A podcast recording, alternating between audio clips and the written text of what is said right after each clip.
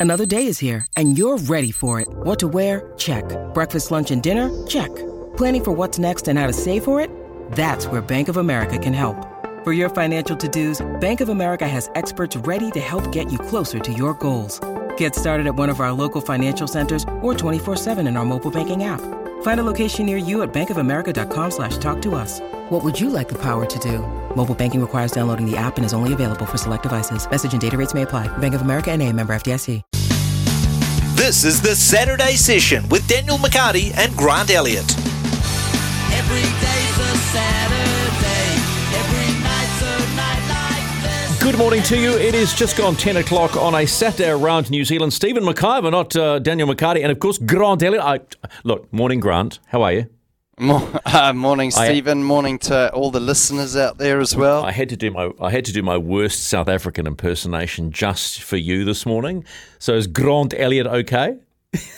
yeah, that's fine. Uh, I think you've nailed it. You you rolled the R's for a little bit too long, but Oh, um, I do get that often. I get that really often. Like when people say my name, they just uh, sort of break out into a South African accent or their best South African And, and I've also actually gone out in, in sympathy with you. So you've got this magnificent beard with a, a touch of grey. I've just decided since I've been doing some telly for all, I'm going to try and grow a beard until I have to chop it off. Problem is, it's all grey, which I'm not happy about. Yeah, so yours will be all salt. Mine's salt and pepper at the Ah, moment. But yeah, that's the late. The ladies love salt and pepper. Let me just pay the bills for a moment, Grant. then we'll tell everybody what's going to happen on the Saturday session and the Tui Mowers Club Hour. Welcome to the show. It, it is a good one today because uh, we're going to talk in this next hour between now and eleven uh, cricket, and there's plenty of talk about cricket at the moment. We're going to talk. Uh, Grant's going to talk to me about why we could field New Zealand could field a South African. First 11 in New Zealand, of all things. Also, we're going to talk uh, UFC with Mike Angove, who is the, the striking coach for CKB, of course. UFC 287 in Miami tomorrow night. It is Adesanya versus Pereira.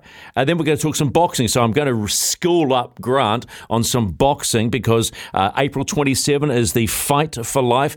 Uh, and Sione Faumuina, former warrior, uh, also motivational speaker, lives in Rotorua. He's up against DJ Forbes, an ex All Black. And that will be an interesting one to look forward to. And Troy McLean down in Wellington on the NBL, which started the weekend. So there is so much to look forward to on the Saturday session brought to you by the Tui Mowers Club Hour. Actually, you know what, Grant? The, my favorite, you know what my favorite sound is on a Saturday morning? My uh, the lawnmower. yeah. Now, so okay. So in South Africa, when you would you would you would you have woken up to lawnmowers on a Saturday morning? Oh, yeah, on the weekends. Yeah, yeah, definitely. You see, I find that quite peaceful. I, my wife and I were looking at a house the other day. It was in the afternoon, about two thirty, and there was this lawnmower going, and I went, "Oh my gosh." Maybe we should just buy this house for that little lawn lawnmower going around the place. But actually, if you uh, if you text us on double eight double three, which is the Temper Bedpost text line, uh, then you can go in the draw to win uh, a couple of prize packs. Uh, Kieran's nodding at me. Kieran's got. Hey, do you, have you seen Kieran's luscious beard? He's got a ranger. He's total ranger.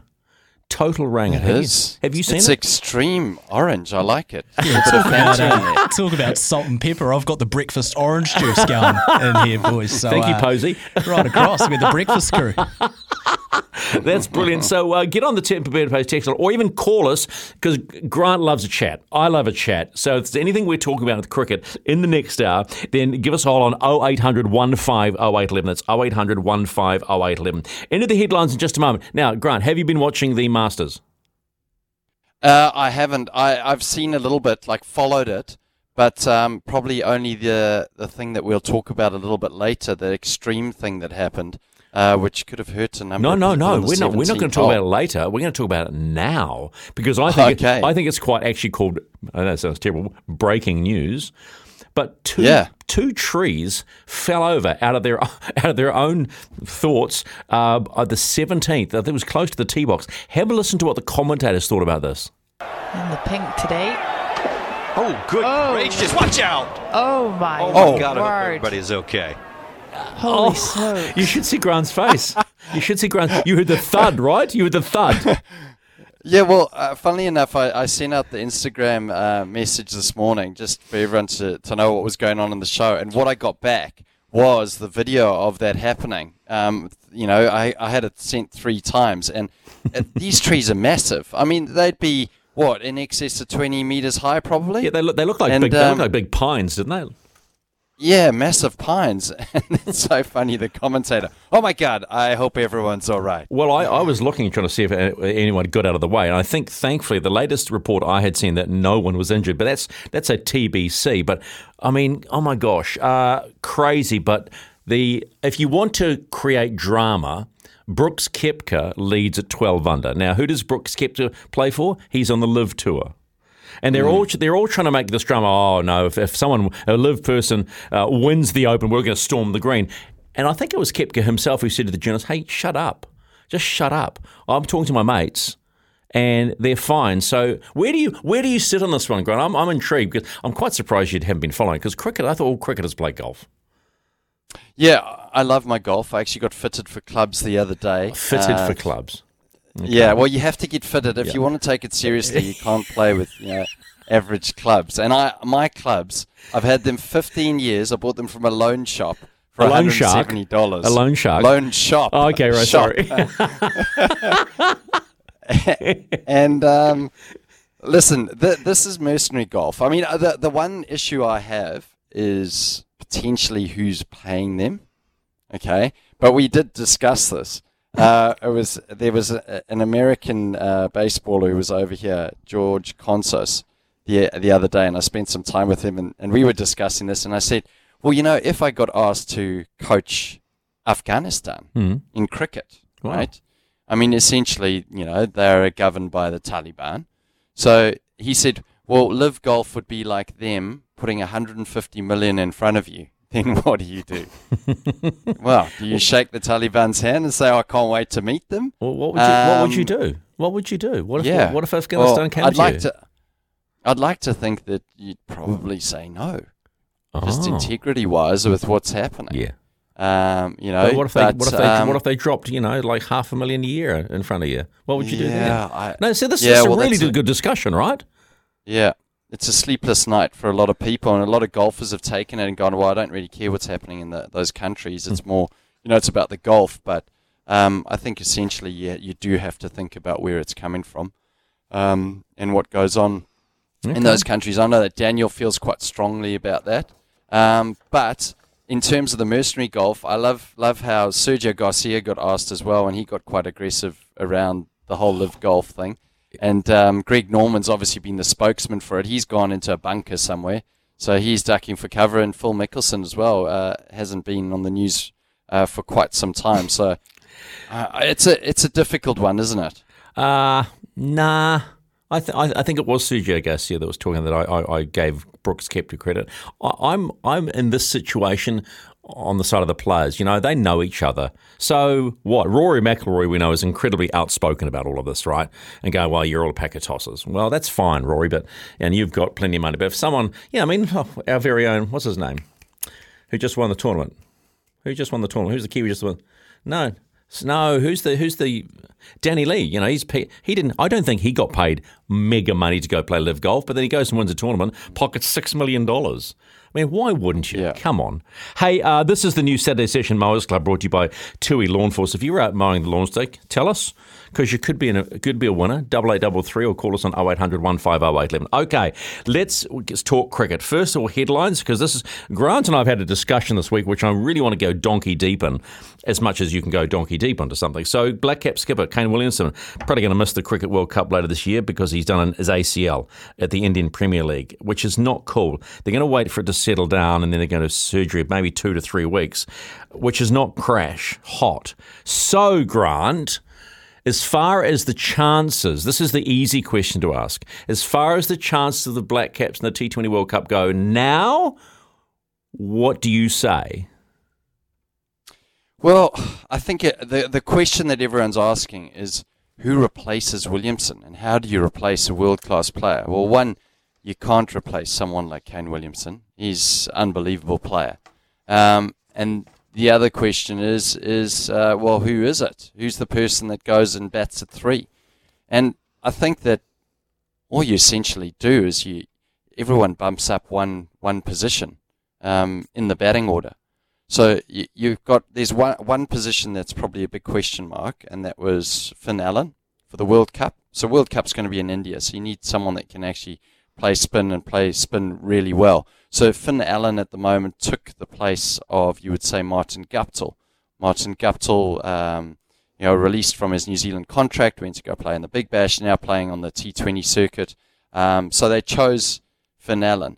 However, that experiment probably hasn't worked as well as they wanted it to work. He's shown glimpses of, um, you know, ability and, and talent. We know he's got that, but probably not the consistency that they want. So he's paired up with Devon Conway. So Devon Conway, he's there, there and thereabouts. He, he'll definitely uh, be.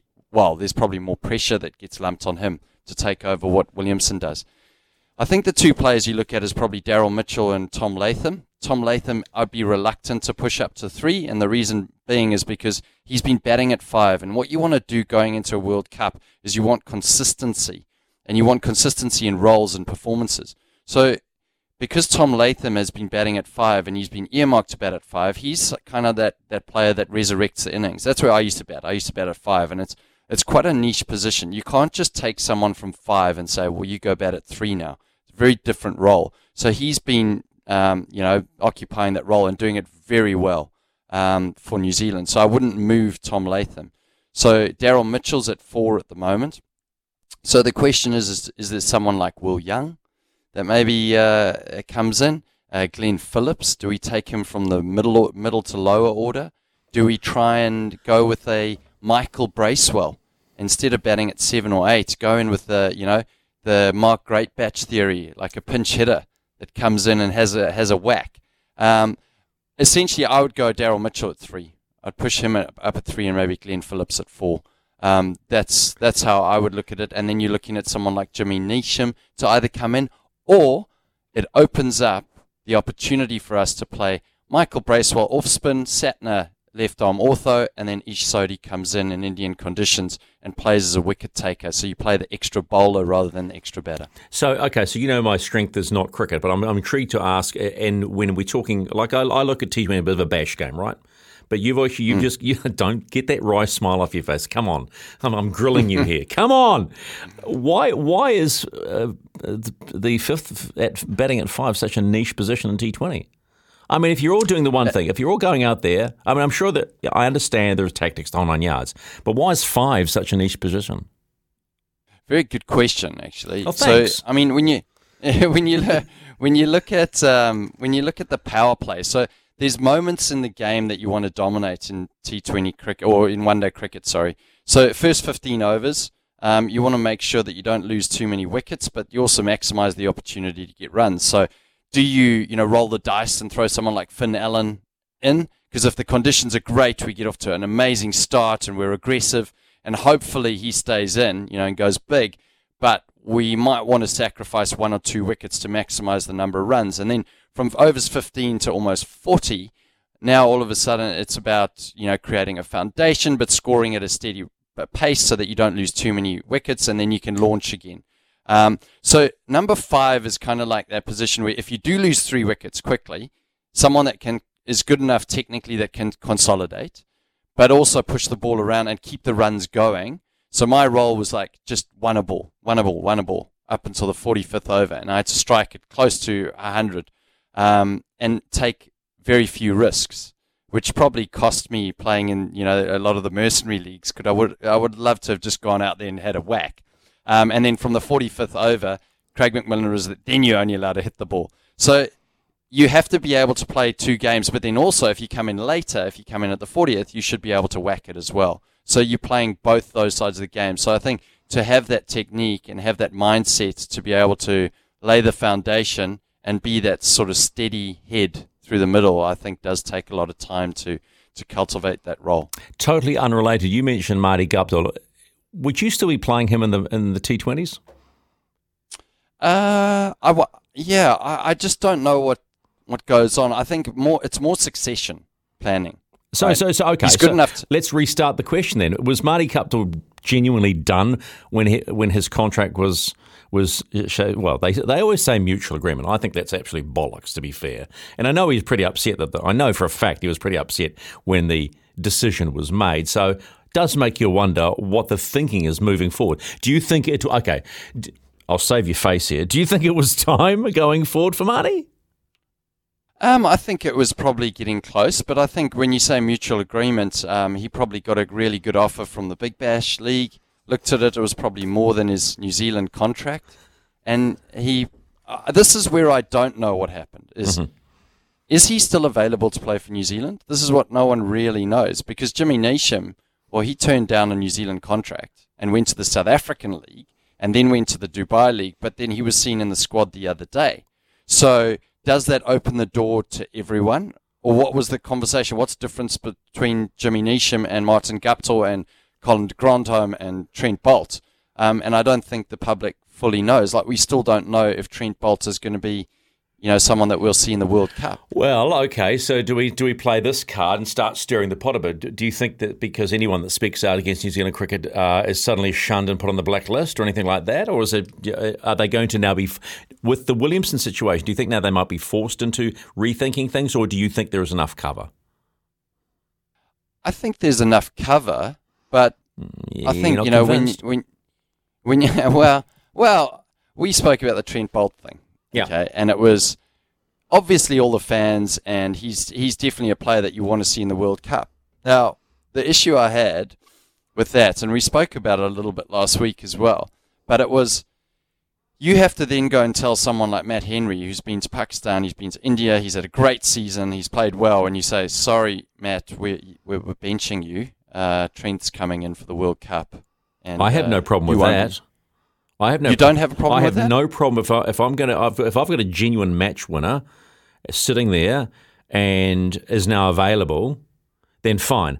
My issue is make a decision about what you are doing with these contracts. So either you are going to Yes. com- commit to Cricket New Zealand, or are we going to use these? Are we going to use, as you call the mercenary leagues? I love that title, the mercenary leagues, the T20 leagues, as their um, what are they? As their sabbatical, but it'll still allow them to play. So so this is, I think this is where you've got a problem too, right?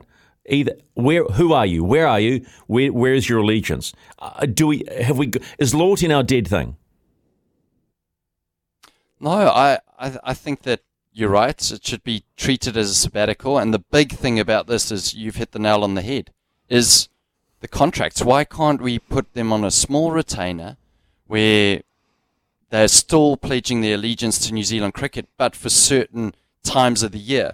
So the narrative to the press is, hey, you know, Trent Boult's still contracted to New Zealand cricket and still available for the World Cup. Then all of a sudden, you know, the the the, the press hounds are no longer on his case. There's no longer this question in doubt. Everyone is available. But I think that that retainer then requires them to a be fit, be available for certain amount of marketing, and then certain periods that uh, is agreed upon with New Zealand cricket. Do you think then, though, Grant, that the issue they might have is, is a bit of a safe one?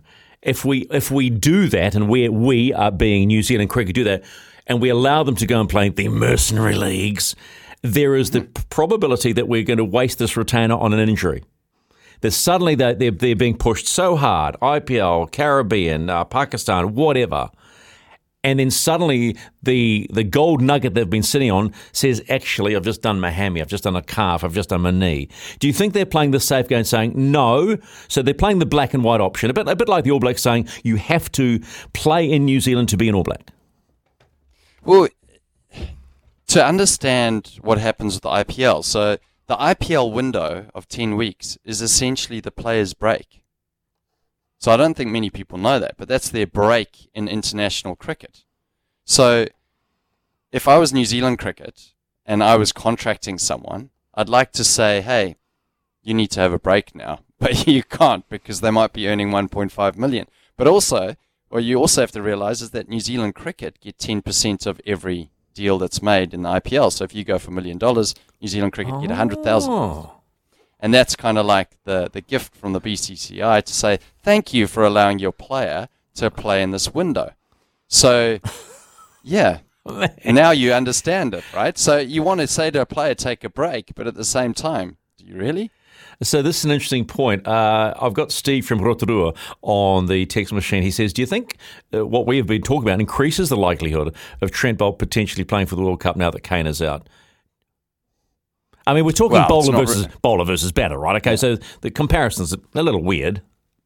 Yeah, it's a, yeah, it's not a like for like. Um, but th- thank you for your But match your winner, match winners, Steve. right? Match winners. Um, yeah, definitely match winners, and you want to go into World Cup with match winners. But if I go back to the reason why I would probably be reluctant to to play Trent Boult, it would be purely about the team culture and environment. Because you're saying to players that have done the hard yards, sorry, you know, we're just bringing someone in to replace you, and I think that that creates a little bit of a bitter culture, and that's not what the culture of the Black Caps team is about. However, you change those contracts, which you spoke about, Steve, then I think it's a different story. Did you just call me? Did he just call Kez? Did he just call me Steve? Wow. Yeah, is that all right? it's going to be a long day, isn't it? It's going to be a long day. Stephen. day. Thank You'll you. learn, there we go. And, now, and, and, and, and, and now I'll be done on on on uh, texting for being a knob. All right, it's ten twenty. This is the new Saturday session Mowers Club brought to you by Tui Lawn Force. Visit our new Lawn Force website hub for expert lawn advice. Uh, and I just got a call in here from John or t- text going, "Hey, I've just finished mowing the lawn. Good on you. It's been a big job in Christchurch today. We'll certainly enjoy a cold beer later while watching all the sport. Until you have a great weekend, and that you have a great weekend too. Never know, you could be a winner winner chicken dinner. Hey, if you've got some thoughts on what Grant's been saying, should New Zealand cricket offer small contracts, retainer contracts, so then they can pick and choose? the match winners, if they want them, for maybe the mercenary circuit and the mercenary T20 world that we live in, then give us a call 0800 150811. It's 0800 150811 or text us on the Timber Bedpost text line 8833. 1026 with Stephen McIvor and Grant Elliott in Wellington. Uh, just got a text in here, Grant, uh, from Australia. Hi, lads. Uh, you guys should bat Mitchell Santner at three so that he doesn't duck under the last ball of the innings and cost you another World Cup. Jeff from, from Blacksland in Australia. Thoughts? Uh, I, do you know what? We've actually got a lot of players in that middle order that could actually jump up. So it, it will be fascinating to see what they do. Because I think, as a coach, what you do is you look at the tools that you've got, the players that you got, your top squad, and then you create your game plan around that. So unfortunately, a lot of our game plan was probably based around the likes of Conway and Williamson, both fantastic players of spin.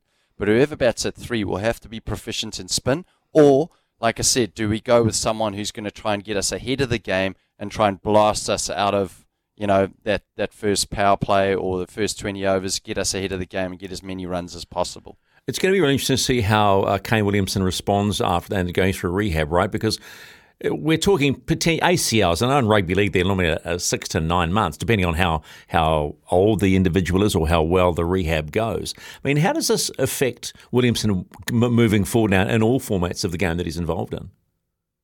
Uh, I think you're lucky as a batter. Um, you know, if it was bowling injury, uh, but I mean, you know, these guys now that they're so fit anyway, so they go into an operation being extremely fit and healthy, and you know, I think he'll recover from it, and he, he he'll be absolutely fine. I think it's probably just the limiting uh, amount of work he does in the field. He might be protected a little bit in the field, um, a touch more, but you know, with injuries, it's about gaining confidence. It's about that confidence of the injury.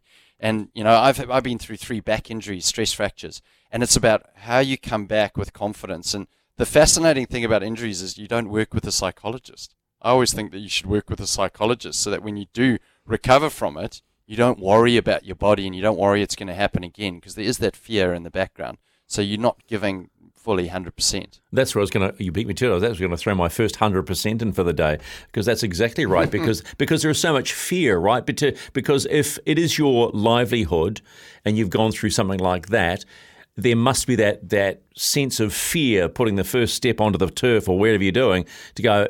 If I do something wrong here, I could be done. And I think that that site call is a is a huge issue. You know the rabbit hole we didn't jump down to. I missed it completely. And you talked about everybody's because Gary Stead has come out and said, "Oh, we need a bigger break." You know, there's there's too much that the Black Caps have been going on. I think he was quoted along the lines of they've been solidly working since August of 21, right? So, but you've just said they have 10 weeks off if they're not playing IPL. So, what's his beef? Well, I say 10 weeks off, but then you see the team is going to Pakistan. So that's interesting. you know, the, the IPL window. So I, I'm going to Pakistan as well on, on Oh, Wednesday. Go on, tell us, tell us. Why are you going, Grant? Why are you going, Grant? Well, for five five T20s and five one days. What are you going to do, Grant? Um, I'm going to commentate. Um, and, uh, Kyle Kyle Mills is going as well. I see. Um, Nice. so that'll be quite good. An old teammate. Fantastic. Um, but yeah, we'll be commentating with Bazid Khan, Sikander Bakht. So I've been there a number of times, but yeah, um, lo- love love going to Pakistan. My second home, Lahore.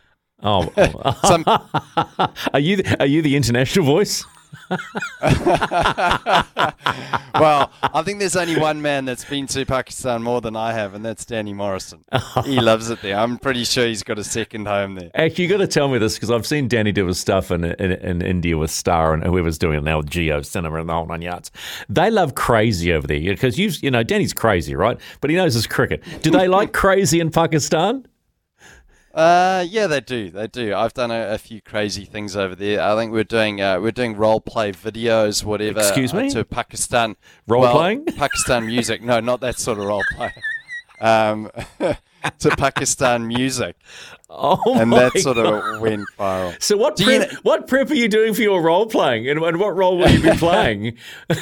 well, well, let me let me tell you the reason why Pakistan has become, um, I guess, a place uh, of interest for me is when I played for the Lahore Qalandars. I had a game there where we needed five to win off the last over, and with three balls to go, I hit a six. And for whatever reason, after I hit the six, we only had one wicket in hand.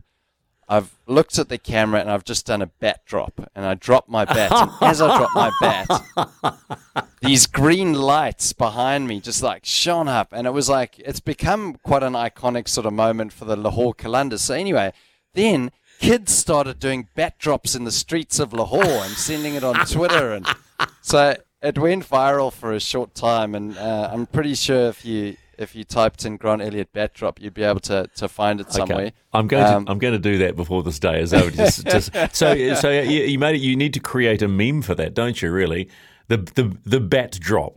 So so let's but let's I mean let's go down what we were originally discussing before I took you off the path. Yeah, sorry. You know, no no you know I took you off the path, man. I wanted to know more. Uh, so this whole idea of needing more time off. Uh, yeah, you haven't really said to me. Is is he blowing smoke up his bum about this one or what? Listen, I think I think that it is it is a thing. Um, you know, with players and you know, I always I always thought when I was playing domestically and I was like, why do the international players get paid so much more than domestic players? But you know, you're away from I was away 9 months at one stage playing international cricket and you go from hotel to cricket ground, your life becomes a bit of a blur and you give up a lot. There's a lot of sacrifices that you make and you cannot underestimate the sacrifices that sports men and women make to be at the top of their game. So I think that they have to factor in um, those breaks, and it's more a mental break. It's not a physical break. For me, it's a mental break, and that has the, the effect on, on, on your physical. But also, you prepare yourself for it. Like you know, hey, this is my livelihood. I'm going to be away for a long period of time. So you you do um, you prepare yourself for it. But players like Williamson, Boult, Southey, Mitchell now, um, you know, the, they're the players that play all three formats. I don't really buy into it for players that just play white ball stuff. I just saw the bet drop. oh my! You should look at your face and that bet drop. It's like, don't mess with me, you mofo's. It's like, yeah, I just put one over the, the, the, the fence. Thanks for coming. That's brilliant. Uh, this is the Saturday session Mowers Club brought to you by Tui Lawn Force. Uh, they've got everything you need to prepare, plant and nourish your best lawn. Actually, mine lawn that doesn't look that flash at the moment. To be fair, mind you, I get someone to mow it. Is that is that is that being a total Aucklander when I say that? Like I get someone to mow my lawn? Yeah, I think I think that is. I think you need to mow your own. lawn. Uh, yeah, I, I just do. but it's I'm, therapeutic. I know. Look, it is therapeutic, but I don't look after my mower. So every time I buy a mower, then within it's like two years, it's like rusted and stuffed. Anyway, anyway, this is the Saturday Session Mowers Club. We haven't even got on to a South African New Zealand eleven, nor today's final T20 in Queenstown. We'll talk about that in just a moment. If you want to comment on anything that Grant and I have been going over in the last 30, 30 odd minutes, 0800 15 0811. That's 0800 15 0811, or get on the Temper Bedpost text line. That's 8833 on SENZ. To the Saturday session with Daniel McCarty and Grant Elliott. Every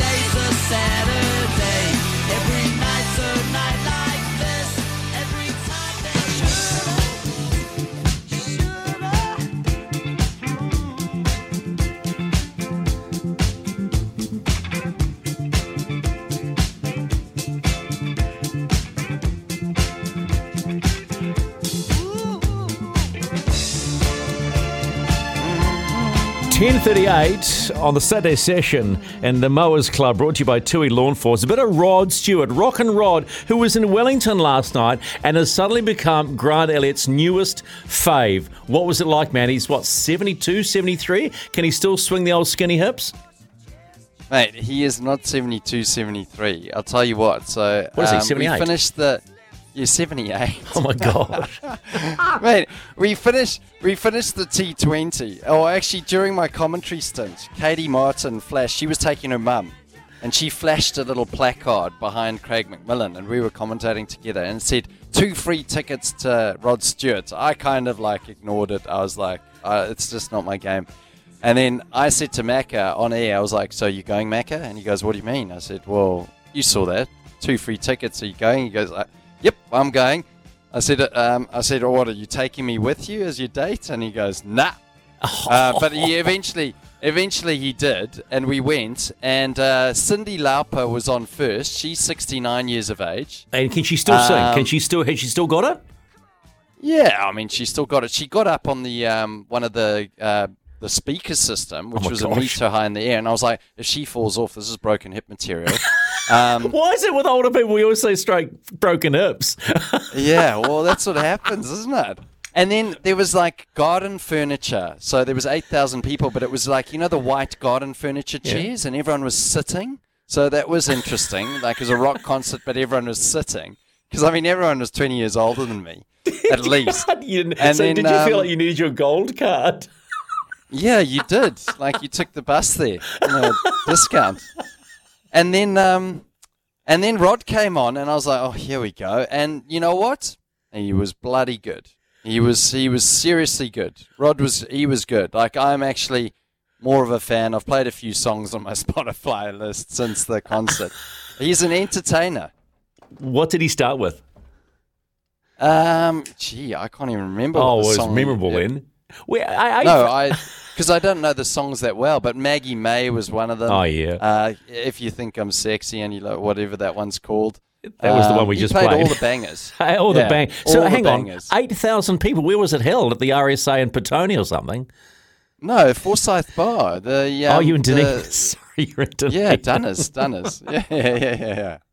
And then he's got one in Napier. So I know someone who loves Rod, um, and I'm not going to name him, but No, he's them. going to. Name and he's, shame. He's follow. He's following him around the, the country. No, come on. and on. so Hamish, on. Hamish French, just enjoy it. He gets front front row seats, and Frenchie's up there. He's pointing at him and waving, and yeah, wears a Celtic shirt. Oh, mate, that is that is epic. I mean, uh, when it comes to concerts like that, do you start f- feeling your age and you go, "Hang on, I've just rocked out to a seventy-eight-year-old." No, I, I loved it. I bought Katie Martin and uh, Craig McMillan a Rod Stewart T-shirt as well. Oh. And Craig McMillan refused to wear it, but I, I put it on, and me and Katie put it on. It's Rod when he's about 20 years of age. Br- and they got the long, sort of spiky hair and the whole nine yards. Oh, that, that is brilliant, mate. This is the Saturday session at Mowers Club and also concert review brought to you by Tui Lawn Force and uh, Grant Elliott. We, we are talking cricket and concerts, and, and why not? Because I, oh, mate, I got to be honest with you, when I was doing radio, he was hot. So that tells you how. Uh, we're moving on. Uh, text on the Timber Bedpost text line, the Black Caps. This is from Peter McSee. I thought it was from Peter McGlashan for a minute, but here, who knows? Uh, the Black Caps are a national team and should be chosen from the best that are available for the time needed. They're offered slots in T20 leagues because they are the stars. If the lesser lights get dropped back, it's a chance to say, I will lift my skills. If you think the best players can't get in, it may be a recipe for complacence. Thoughts? Yeah, I, I guess I always look at it and I say, you know, look at Matt Henry. Trent Bolts has left the team. Look at what Matt Henry's done this year. He's had a great calendar year. You know, you think in a, a corporate sense, your best salesperson Um, you're scared of losing them, and all of a sudden you lose them, but everyone raises their game by twenty percent. And I think it's also it's also the team organically how that team changes because we were speaking about roles. Everyone's roles change because Trent Boult and Tim Southee open the bowling, they swing the ball. Trent normally got two wickets, whatever. Maybe came on a little bit at the death. Now you might have to change that up a little bit. We've got Carl Jamieson, who hopefully he gets back from his injuries there. But maybe we bowl Lockie Ferguson at the start, you know? Maybe he plays and we just go all out 150 Ks at the start. You know, there's different ways to skin it. And then you, because your roles change, the dynamics of the team and, and the way that players play will change. So it just takes a different form. And I think everyone, it's good, it was a good message, but everyone does raise their game uh, in a certain percentage, but it's probably more in a different direction to where the team wants to go. And under pressure and pay packet as well. I hate to say it like that, but uh, sometimes that's probably is what it's about too. 0800 150811. Bruce is on the line from Christchurch. G'day, mate. How are you? Stephen, good morning. Yes, good morning. Um, eh, nice to listen to you guys. Morning, Grant. Um, Good day, Bruce. um, I've had a close ear on your on your talk and so on, and a lot of theoretical um, uh, suggestions and uh, options and all that sort of thing. And I've got a, a quick three part question. One, uh, uh, generally in cricket, and I've played a bit of cricket, even as an opener, and all bat all players out there, ideally you want to be out there and bat as long as you can and not get out. So I would rather not not put all the eggs on the table and say, hey, I want you, you to go out there as an opener and have a go and let's take a chance and see if maybe we can get ahead of the run rate. I'd rather I'd rather see um, the bowlers because you, on, in theory you're assuming your opposition um, bowlers you can play good shots and big shots, but a lot of the time the top four or five teams in the world have got world class bowlers, so you've got to play them on their merit. Secondly, would you rather have, and how how do bowlers feel uh, in a team? Do, do they like to actually be put in a position of pressure to go out there and bat in an innings, or would they rather um, not have to bat? And thirdly, my theory uh, uh, on the cricket is I would rather get everybody involved in most cases and actually bowl first, get everybody touching the ball and out there and putting pressure on the opposition, rather than nervously sitting in the shed waiting to see what's going to happen. And then, and then you, you may not get involved in the game till 45 overs as a bowler. So, so there you go. Just a couple of things to, to give me an answer on. Yeah, good good questions there, uh, Bruce. So I think the first question, um, you like openers to essentially not be pinch hitters, uh, but I think the reason why you know we've had or we've seen in the last you know two decades is batters come out and just try and blast it. We've seen you know the introduction of pinch hitters is because or more aggressive players. That's the best of the batting conditions. The pitch is great, and that sort of flows on to your third question. Is like yeah, if you want to bowl first in India, remember these pitches they might actually you know become worse over time. So you have to make that decision. So making those decisions around the conditions. Um, and then your second question about bowlers, do they like to be put under pressure batting? Well, no, of course they don't. Um, yeah, no, no bowler likes to to be um, you know put under pressure at the end of an innings because I mean, that they'd rather bowl a Yorker than uh, try and hit a six. But we saw Ish Sodhi the other day, who um, who hit a six and, and got the tie at Eden Park. I mean, it's great when it happens. Um, but yeah, we, we definitely want to see the batters being put under pressure. Thanks for the call, Bruce. Appreciate that on the Saturday session with the Mowers Club brought to you by Tui Lawn Force. In a moment, we go to the Ocho on a Saturday morning. Bill McCarty and Grant Elliott. 10.51, this is the Saturday Session Mowers Club brought to you by Tui Lawn Force with Stephen McIvor and Grant Elliott. Remember, Tui Lawn Force are the experts in lawn care. Mike Angove live out of Miami ahead of Pereira Adesanya 2 tomorrow. Can Izzy get the belt back? That is a question we will be asking. But time to go to the weird, the wonderful, which means it's time for Grant Elliott and the Ocho Grant. Yeah, well, there you go. The show, the bizarre, quirky, and the odd from the sporting week that we've just seen. Well, We heard earlier that play was suspended during the second round of the Masters Golf Tournament after a huge pine tree, it wasn't just one, I think it was about two or three, came down on a group of spectators near the 17th hole. The moment was caught during the live television broadcast as the trees fell and the commentary team can be heard shouting, Watch out! Oh my goodness! I hope everyone is okay. Holy smokes! It was unknown if anyone was hurt during the terrifying incident. Let's hope they weren't. Um, the spectators could be seen crawling out from underneath the branches. And here's the audio if you haven't heard it. In the pink today. Oh, good Oh. gracious. Watch out. Oh my. Oh, my God. I hope Word. everybody is okay. Holy smokes. Yeah, real American there. Oh my God! Holy smokes! Um, yeah, that's as good as it gets. I, well, I, hopefully I love no your one. care and attention there. well, let's hope no one was injured, and the the, the reports are that no one was injured. So uh, let's keep it at that. Uh, but yeah, watch out for pine trees. I mean, uh, that's bizarre. Just how does a pine tree just fall down? Weird. Uh, but it is pine the trees. Ocho. That's the quote of the day. We live in a country that cuts pine trees and they've got pine trees everywhere. Go, watch out for pine trees. That's your quote of the day. If you're driving, watch out for a pine tree. Quote Yeah. Grant Elliott. Good We're going to have a Saturday Sesh T-shirt saying "Watch out for pine trees." I think that is it. That is it. Watch out for pine trees. Ten fifty three. We've got a couple of minutes just today before we get to. Uh, we have to go to a break and get on to uh, something you'll love, which is beating people up.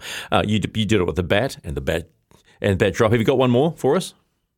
Yeah, yeah, we've got uh, so Steven Adams basically just doesn't lift weights. The NBA player Paul George on his podcast made an all-time top five role players, players that he's actually played with, and he picked Steven at the center. He drops this shell. Can you believe it? My five, I'm gonna go with with the big fella, Steven Adams. I'm gonna go with I'm gonna go with the big fella, Steven Adams. That's that's my five as as my role player. He gonna definitely, Best screener. got your back. One of the best screeners I ever played with. Shout out Steven Adams. How strong is he? I've heard stories like this Oh guy my is just like if you get hit with the screen, it's like it's your Yeah, bro. Yeah, bro. You get hit by Steven Adams, like you will like your bell is rung. Literally your bell is rung. And and and he's like he's one of those dudes that don't lift weights. He does like like Really? he he does not lift weights, bro. He does not lift. He's just naturally strong. How good is that? Do you hear the guy whisper in the background? A Viking. Mate, uh, Steven Adams is, is a beast. Full stop. It wouldn't surprise me if he doesn't lift, weights. He's he is an absolute monster. Have you ever met Steven? Oh yeah, I've met him actually. He's he's the he's the he's the nicest bloke ever. But he knows he's Steven Adams, right? So you don't mess with him. Well, I, I don't know if the rumors are true, but I heard that he could down a bottle of Shiraz. I mean, that is Viking sort of stuff. No, you can do that? You are such a cricketer. You are such a cricketer, man. I've been around cricketers too long, and the most important thing for a cricketer after a game, or even if it's a commentator, where's the red wine? I need that red wine. I just need that red wine. Oh my goodness, showing his colours today. Watch out for those pine trees, folks. It's 10.56 coming up. We're off to Miami to talk Adesanya Pereira 2 with Mike Angove here on the Saturday session with new TUI Lawn Force Hub.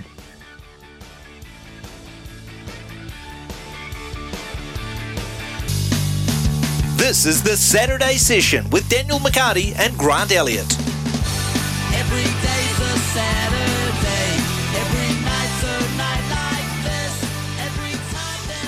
It's 11 o'clock on the Saturday session. Is that music from Friends? Have I just fi- figured that that music's from Friends? It's not from Friends. Stephen McIvor and Grant Elliott. Grant Elliott's still buzzing after watching Cyndi Lauper try and break a hip and also Rod Stewart uh, do his thing. And uh, what's even worse, well, it's good, I suppose, Grant Elliott bought T-shirts with Rod Stewart. So are you going to walk out in, in the street today with your Rod Stewart T-shirt on? That's, that's the important question. No, so I bought the T-shirts for Katie Martin and Craig McMillan, and then Oh, they on. didn't wear them, so I wore it on the night just for Ah, photo okay. evidence, and then I've given them the T-shirts because we normally do a sweepstake uh, Mm-hmm. with commentary, and I'm not commentating the the T20 game today, but um, the gift for the sweepstake is going to be a Rod Stewart. Have you t-shirt. have you have you got a photo of you in the t-shirt? I do. Okay, yeah. post it please on your Instagram profile. What's your Instagram profile? yeah, what's your, what's your no. Instagram profile? Is it Grant at, oh, it's at Grant Elliott, NZ. isn't it? It's at Grant Yeah. Elliott. Okay, you've got uh, ten minutes to do that and get on so we can actually have a look at it and then make fun of you for the next two hours. All right, it's as simple as that. Okay, It is. It is eleven oh one. I'm just looking at Kieran, and it's time to go to Miami live because the big one tomorrow in UFC 287 is Israel Adesanya Pereira two. Uh, Adesanya looking to get that middleweight belt back, and Mike, of course, is the striking coach for Israel Adesanya. Hello, Michael. G'day, mate. What's going on? Uh, well, we're talking to you now. Are you in the middle of training? Uh, it's about seven o'clock over there. Actually, we've uh, we've tailed off for the day. We're just uh, just about to have our uh, post weigh-in celebration meal because obviously Israel weighed in uh, well under this morning. He was 184.5 uh, pounds. The limit's uh, 185, and he did that without doing a cut. So um, he's he's almost going in at walk-around weight. So that's pretty impressive. All right, mate. Uh, Grant Elliott's joining us. He's going to ask you a couple of questions shortly, but I, I got to ask you this question. And I, I know being inside the camp, being part of the camp, you're always looking WWW. Are you of the belief right now that following that loss, that this time around he's got Pereira's number, or is it going to be as, as tough as it was last time? Well, I think there's two things to that. There's one, uh, these these guys are actually incredibly close.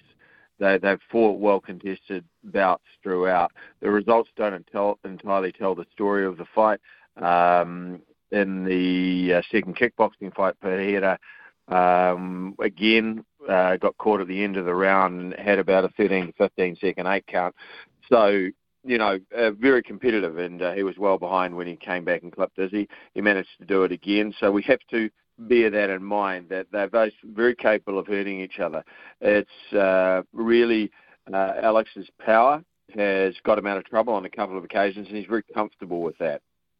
He has extraordinary, once in a generation power, and that makes preparing a fight for him or, or a strategy for him very difficult because he can always pull something out or derail um, at the 11th hour, which is what he did last time. So, are we confident? Yes, we think we've uh, done the right work and we've got the right tools. Um, we've got the right athlete, but you know this is the elite of the elite. Pereira is one of the greatest kickboxers in that weight division of all time.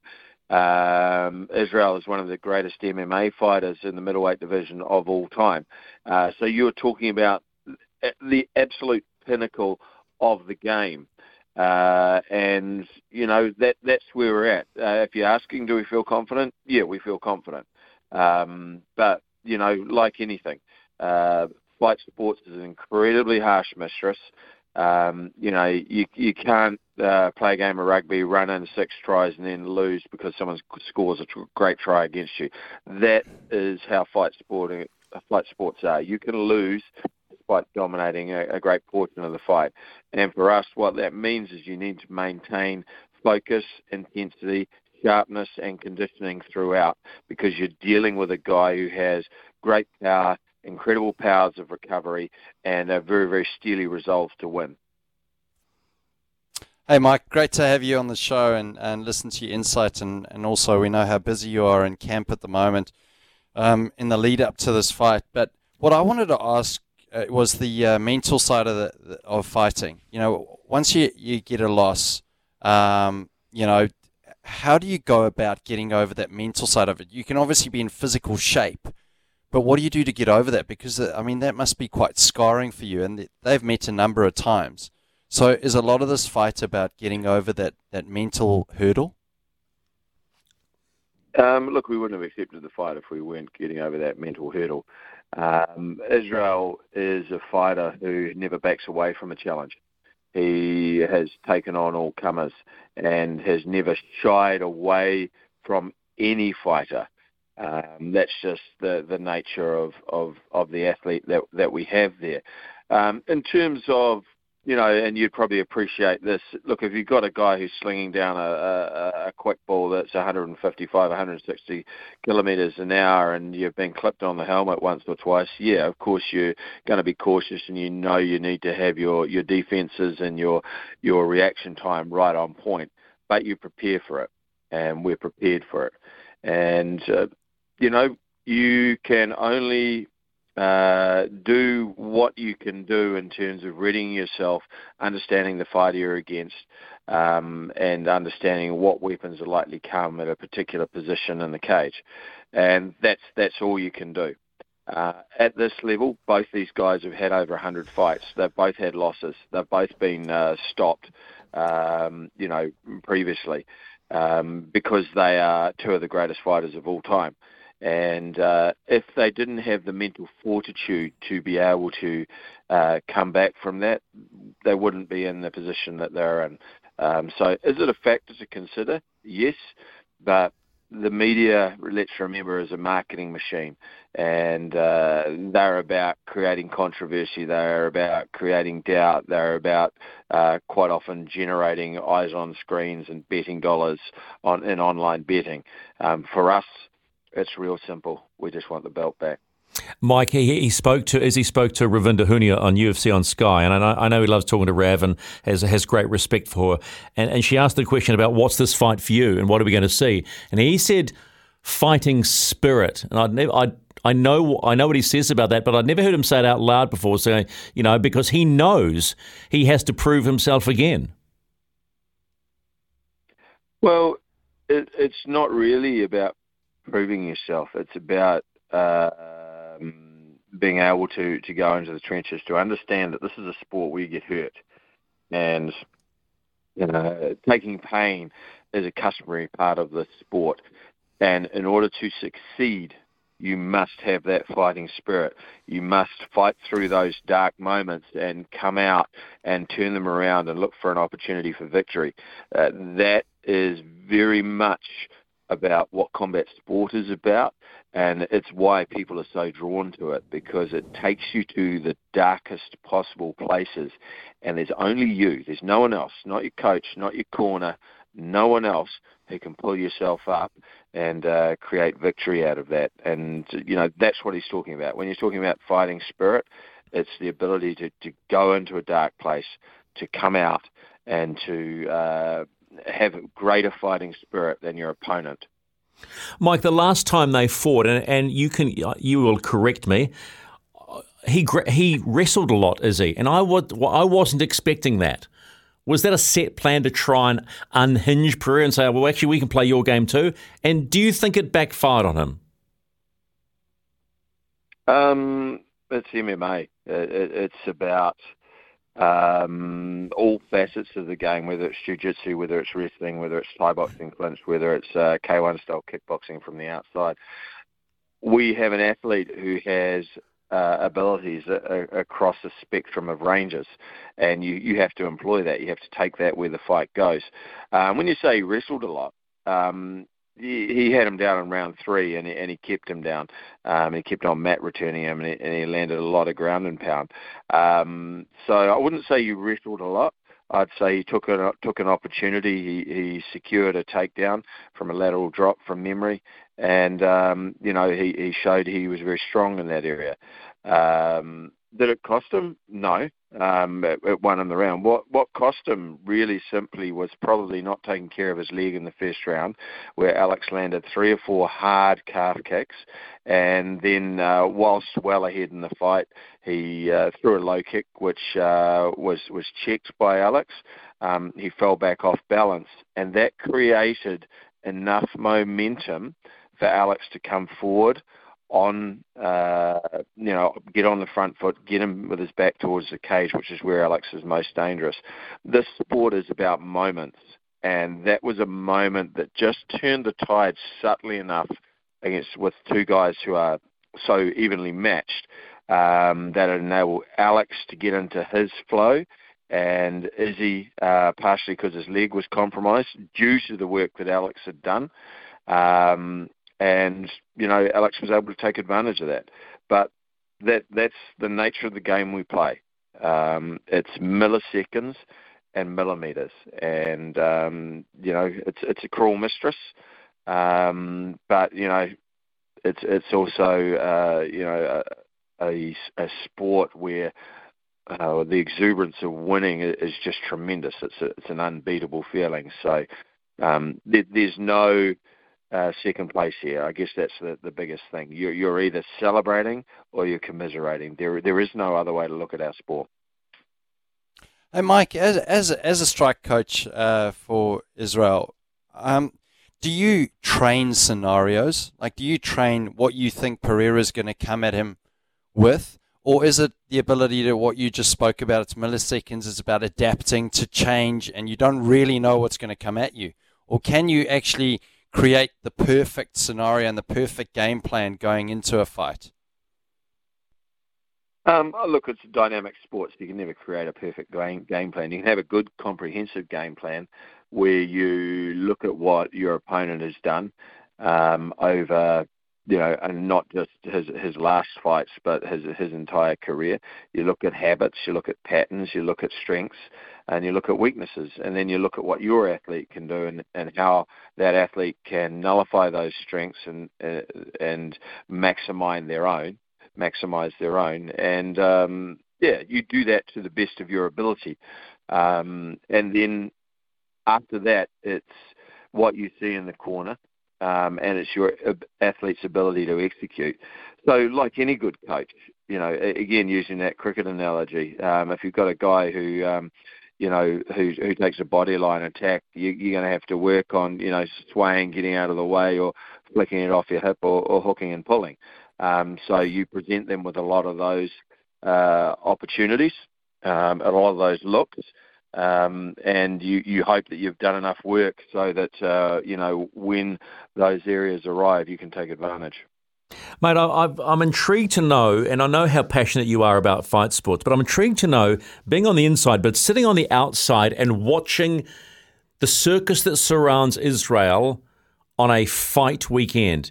Do we have any understanding, and can you give us any insight into how the crazy craziness goes on?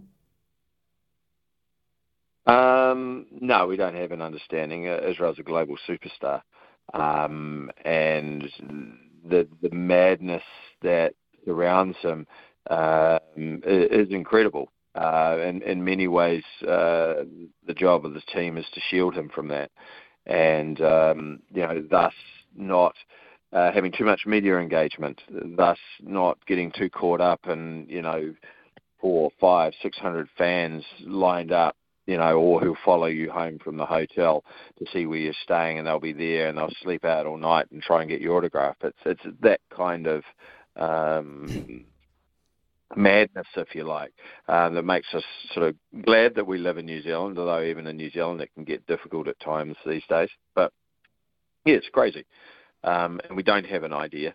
Um, and the only idea we get is uh, when you know Israel or security says no after signing about 500 uh, items of clothing. He says, "No, I've got to go to training now," and then someone cries and you know gets disappointed about it. But um, that's the only sort of indication we have. It's a, it's a tremendous invasion of one's privacy. Um, fortunately, Israel's very good at doing that, um, but it is training, and ultimately we're here to fight. So you know that's the job of the coaches and security personnel to protect them from that. Mike, I, I'm fascinated to learn how your line of work um, actually, uh, you know, op, op, you know, how do you get the approaches? Do people phone you, or do you go out and look at specific fighters and go, hey, you know, I've seen a few holes in your game, and I think I can help you? How how does it work? Because I know that you went to China as a strike coach. I read up on that. Must have learned a lot in in that uh, um, part of the world. Yeah, oh, look, it, it's it's it's it's different. Obviously, you you develop a, a reputation over time. Um, we're very fortunate uh, to have at City Kickboxing, um, you know, six world class coaches, and I'm not joking. We have six world class coaches in our gym, um, and the majority of us have been together for 20 years, um, and uh, some of us actually have been together for 30 years in terms of coming up through the ranks, competing together, and then moving into coaching together. So uh, that's uh, an unusual circumstance um, that we're fortunate to have in New Zealand because of the size that we are. Uh, because uh, the same family culture that you have at City Kickboxing was fostered in our original gyms uh, back in Balmoral Liga. Um, and, you know, we've been able to bring in people who, who suit that culture. On a wider context, um, yeah, you can get picked up by, you know, the UFC, for example, the Performance Institute asked me to, to go up there and assist.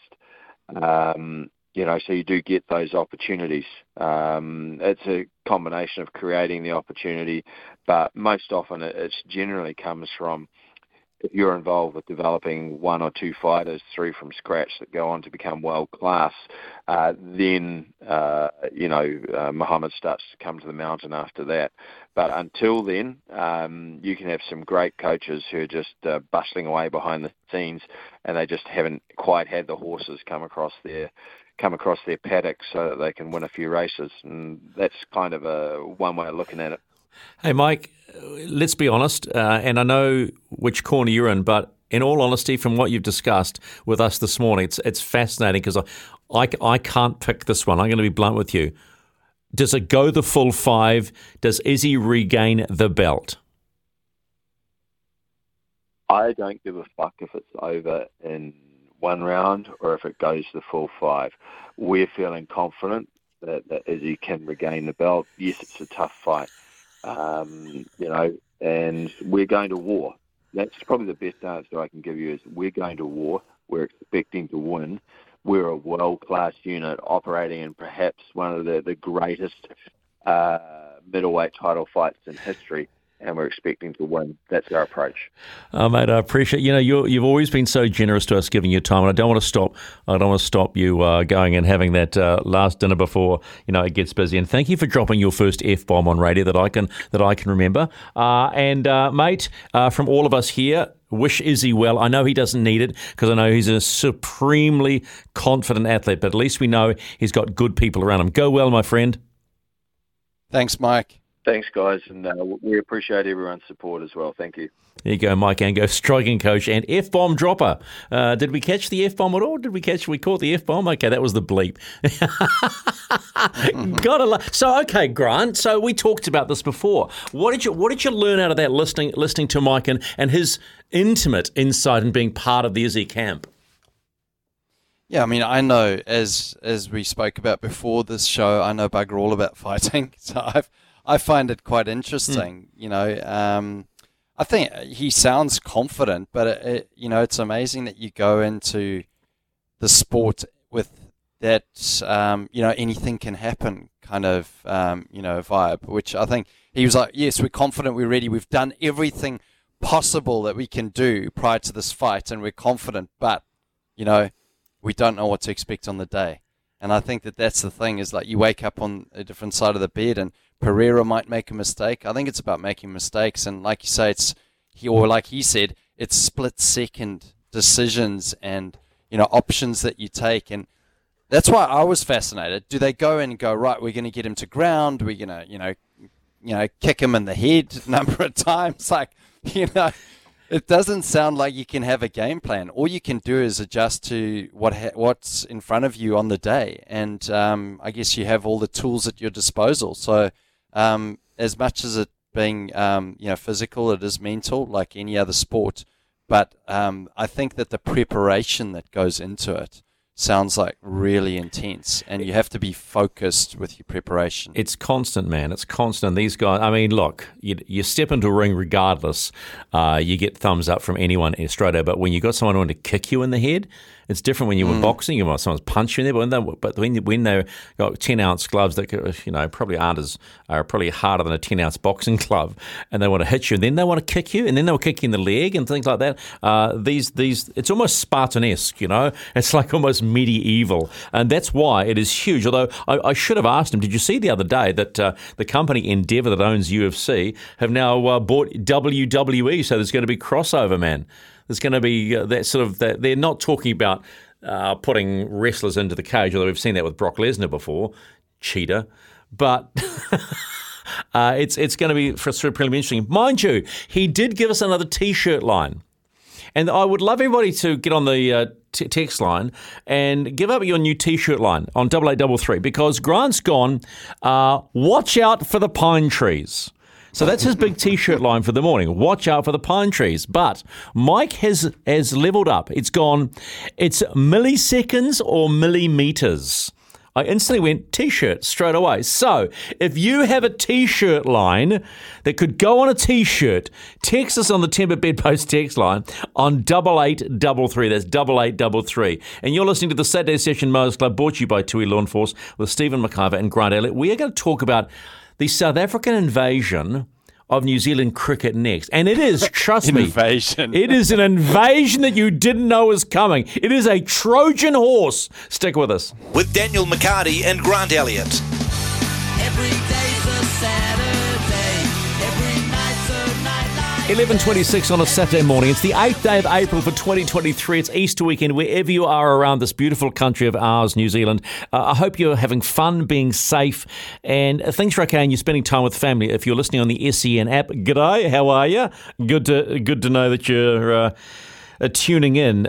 We just been speaking to Mike Angove, who is the fight coach, the strike coach for Israel Adesanya. Dropped a great little f bomb, which we don't shouldn't promote, but if you want to hear it again, it's if you want to hear it, actually hear it. It's on the the podcast. But uh, Kieran, our producer, the the great Ranger.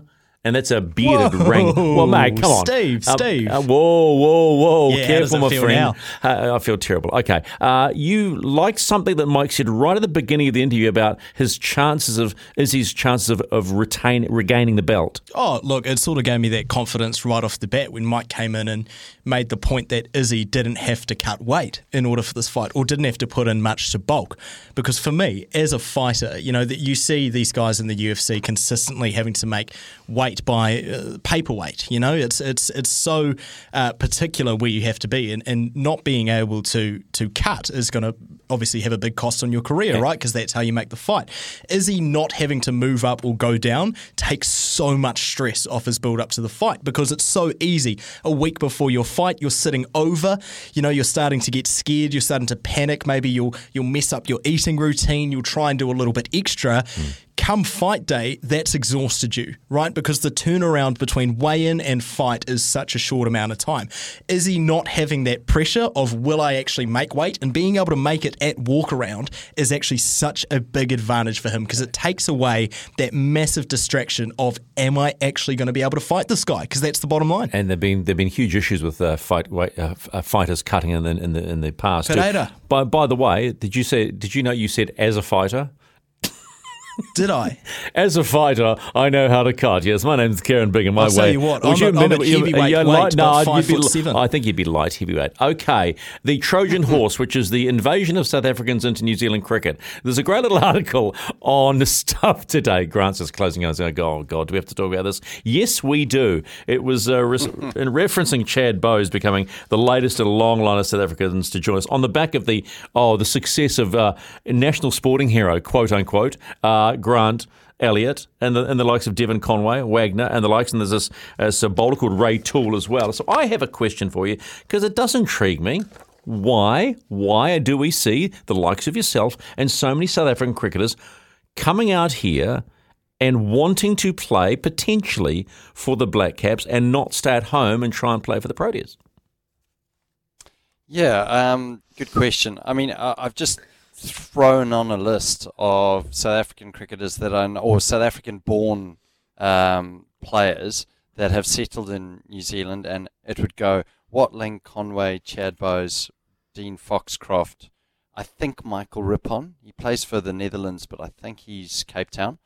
Uh, myself, Ray, Ray Toole, uh, Kruger van Wyk, and uh, Neil Wagner. So I've got nine. We haven't quite got a team yet, um, but I'm sure that there's some, some youngsters coming through. I know it's p- particularly in Browns Bay and Auckland. I'm sure there'll be some some cricketers or uh, South African cricketers. But I think there's a number of reasons. Lifestyle. Um, you know, there's uh, positive discrimination. Um, you know, in in South Africa, um, and like for me, I actually I just had a contract dispute to be honest. I had a contract dispute. I came over here when I was 17 on a cricket tour, played against Daniel Vettori, who went on and played in uh, his first test match a month after that. I remember facing him for uh, St. Paul's, and I was going, Jesus, guy's consistent. Um, and I, I loved New Zealand. I went to the uh, King's College Cricket Tournament, and um, I thought, oh, well, New Zealand, when I had a contract dispute, I couldn't play professionally in South Africa. I could stay as a coach. But when the coach phoned me and said, we'll give you a coaching contract, I told him to do exactly what Mike said. Um, I dropped an F bomb at him and uh, thought, oh, well, I'll look, I'll look somewhere else. So I ended up, uh, you know, speaking to a couple of Kiwis who were playing in the Dutch league with me, and they said, come and play at my club. I can organise you a gig. So I went to Christchurch and played for Marist. And then I realised, I thought, if I score three club hundreds, I'll play for Canterbury A. If I score two to three hundreds for Canterbury A, I'll play for Canterbury. And if I score five hundreds, I'll play for New Zealand. So I'm essentially 10 hundreds away from playing for New Zealand. Wow, that that's just blown me out of the water. So you actually sort of thought you deliberately put it, put the target and said, "This is what I'm going to do." What about? Well, what, I wanted to play international cricket, definitely. I mean, I played. I was professional from 16, so I played seven years professional cricket in South Africa. Came to New Zealand, and I think it was change of mindset. Like, well, then I wasn't going to play for um, South Africa, the Proteas, or the Springboks, or whatever they were going through and calling themselves. Um, you know, I had to get that out of my head and go, well, I want to play for New Zealand and I want to become a New Zealander. So I I put my my um, my north star was playing international cricket for New Zealand. And and and was it everything that you wished it to be?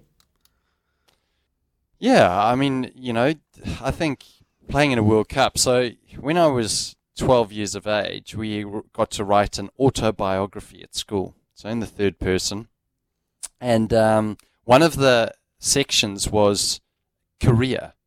So I wrote, you know, Grant Elliott played international cricket for South Africa. I said played also county cricket and but did particularly well in white ball cricket because when I was 12 years old, that was when South Africa were readmitted into international cricket, and I watched my first ever World Cup, the '92 World Cup, where New Zealand lost at Eden Park. Um, you know, and um, Martin Crowe got 100, and all that was I wanted to play in a World Cup. I wanted to play international cricket. So having played in a World Cup, I mean, yeah, I, I wouldn't uh, take anything away. A lot of the family stuff that I missed, I think, you know, that that was tough.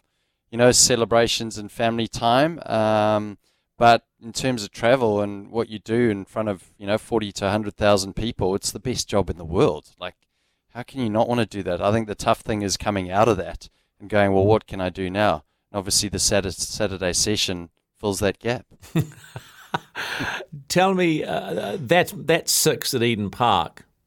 Is that the best moment, or are there, are there are there moments in your career that people wouldn't recognise, but only you would recognise as being more satisfying? Apart from the backdrop, apart from the backdrop, yeah, we won't go to and and Rod Stewart. We won't talk about Yeah. that satisfying moment. But you know, the I I reflect on my career and I thought, why did I play cricket for so long? You know, like I was a 20, 26 year old contracted to Wellington Cricket um, on a ten thousand dollar uh, contract, and I was like, what? you know, why am I doing this? I look back at it, and um, you know, the the reason why I did it was because I enjoyed the um, the team side of it. And after the game, like you, whatever happened on the field happened on the field, and it was great. But it was more, you know, you had this family of people that were traveling with you, trying to achieve the same goals, and the relationships and friendships that you had over time, and that's what I loved. And I think it's very difficult to replicate that in a lot of jobs. Um, so mine was people driven, and um, yeah, I had found my tribe of people.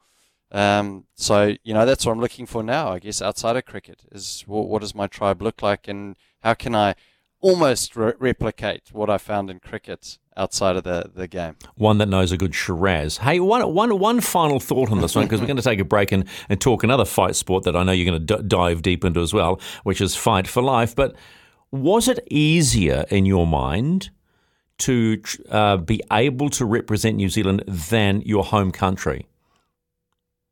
Well, when you do the numbers game, you would have to say it is. I mean, I think I think we had sixty thousand cricketers uh, nationwide. That's including all juniors and that. But professionally, there's a hundred hundred players. Um, you know, it's it's got to be easier replicating uh, representing uh, New Zealand, but it's also the lifestyle that it, it brings you. You know, because when you look at South Africa, you go, well, you have to, you know, you're competing against a certain number of, you know, players of color. They'll call them. Mhm. You know, so that's African, colored, Indian. The government wants the South African cricket team to represent the demographics of the country, which means that essentially there would be one white person in the team. And when that happens, they, they'd be happy. And the, the country has to go through a lot of change for that to happen after apartheid. Hmm. Um, because during apartheid, there was no opportunity for, for people of color. Um, there was no health systems, there was no education. So for the country to repair itself after that and find a lot of, you know, they'll call them black players coming through as batters or bowlers, the Mackay um, it, it, it's it's still, I mean, you know, we're we're more than we're close on 30 years um, down the line here, and we still haven't seen um, that sort of demographic come through. So it'll take time, and that means that less opportunity for uh, players who are not players of colour or considered players of colour, which means that they, then there's more opportunity in a place like New Zealand and England and Australia. Fair play, mate. 11.36. This is the Saturday Session Mowers Club brought to you by TUI Lawn Force. Visit the new Lawn Force website hub for expert lawn advice. Sione Faumuina is on the card for the fight for life. He's next on the Saturday Sesh. You're listening to the Saturday Session with Daniel McCarty and Grant Elliott. Every 11.41, this is the Saturday Session Mowers Club brought to you by TUI Lawn Force, McIvor and Elliot in the house, as it were.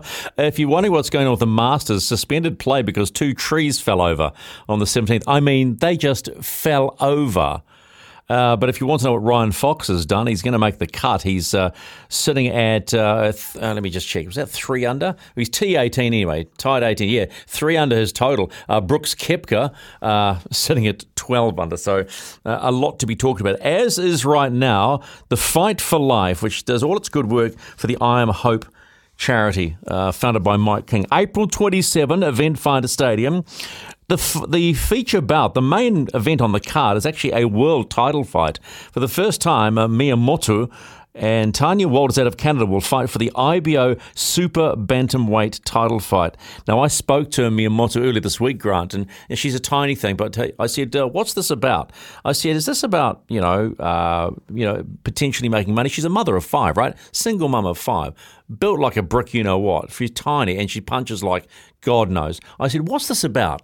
And she said to me quite simply, "It's about belts." I want all the belts. Money was the last thing on her mind. And I was fascinated by that. And I said, How do you do this? You know, Mama Five, she said, I got a really good village around me. Whānau, you know, family, the whole nine yards. I thought, you know, this is one very special young lady. And man, I just watched her. She was uh, working out with uh, David Tua, the Tuaman. I was watching her bash those pads because I bash pads every day, well, most days. And oh, don't roll your eyes, Kieran. Come on. Some of us have been in the ring. And honestly, she is one good lady. One good guy is stepping into the ring. He played 88 games for the Warriors, the one New Zealand Warriors. He'll face DJ Forbes. It's going to be a classic rugby versus rugby league on the night, um, featuring, of course, Roy Asotasi against uh, Sam Tuitupou and Liam Messam against Justin Hodges, which is the undercard to the main event. That'd be an absolute ripper. Sione Faumuina joins us from Rotorua. Hello, bro. How are you, mate? Hey, Sione. Hey, I'm good. I'm good. Thanks. Thanks for having me. Mate, why are you doing this? Why are you putting your body on the line? Oh, that's a good question, uh, Steve. I think uh, there's a couple of reasons. One is obviously to support uh, the charity I'm Hope. Um, you know, I'm good friends with Mike, so um, that was one main reason. Then another one was a challenge. You know, I've I've always been fascinated with the fight for life and looking at the you know the matchups over the years. And um, when Monty sort of reached out to me, I, I didn't hesitate. So um, you know, it was a new opportunity for me to try something um, I've never done before, and uh, yeah, see we'll see how it goes come uh, April 27th. How is training going?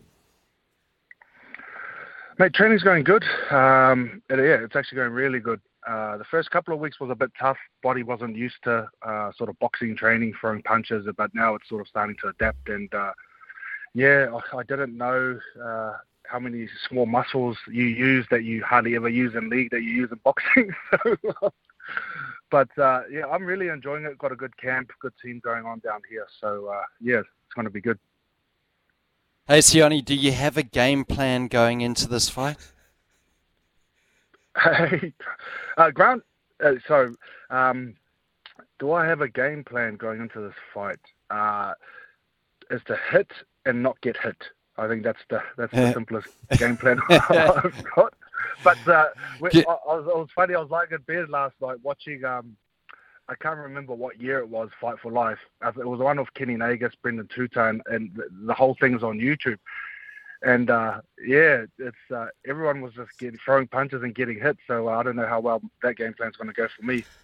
Actually, I got one you could go to. You go to 2016, maybe. Uh, you know, Mackay versus Kilgallen, second round, big Irish right drops him. Didn't get the 10 8 count, very disappointed. Uh, uh, but, you, but you do learn a lot about yourself, don't you? I mean, as a professional athlete, you would have gone to some dark places in training and things. And we could talk about the other dark places in a moment. But have you been in a, have you been in a dark place going, and someone's punched you in the gob and gone, oh man, do I really have to do this or what? And and try and figure yourself out how to mm, push through.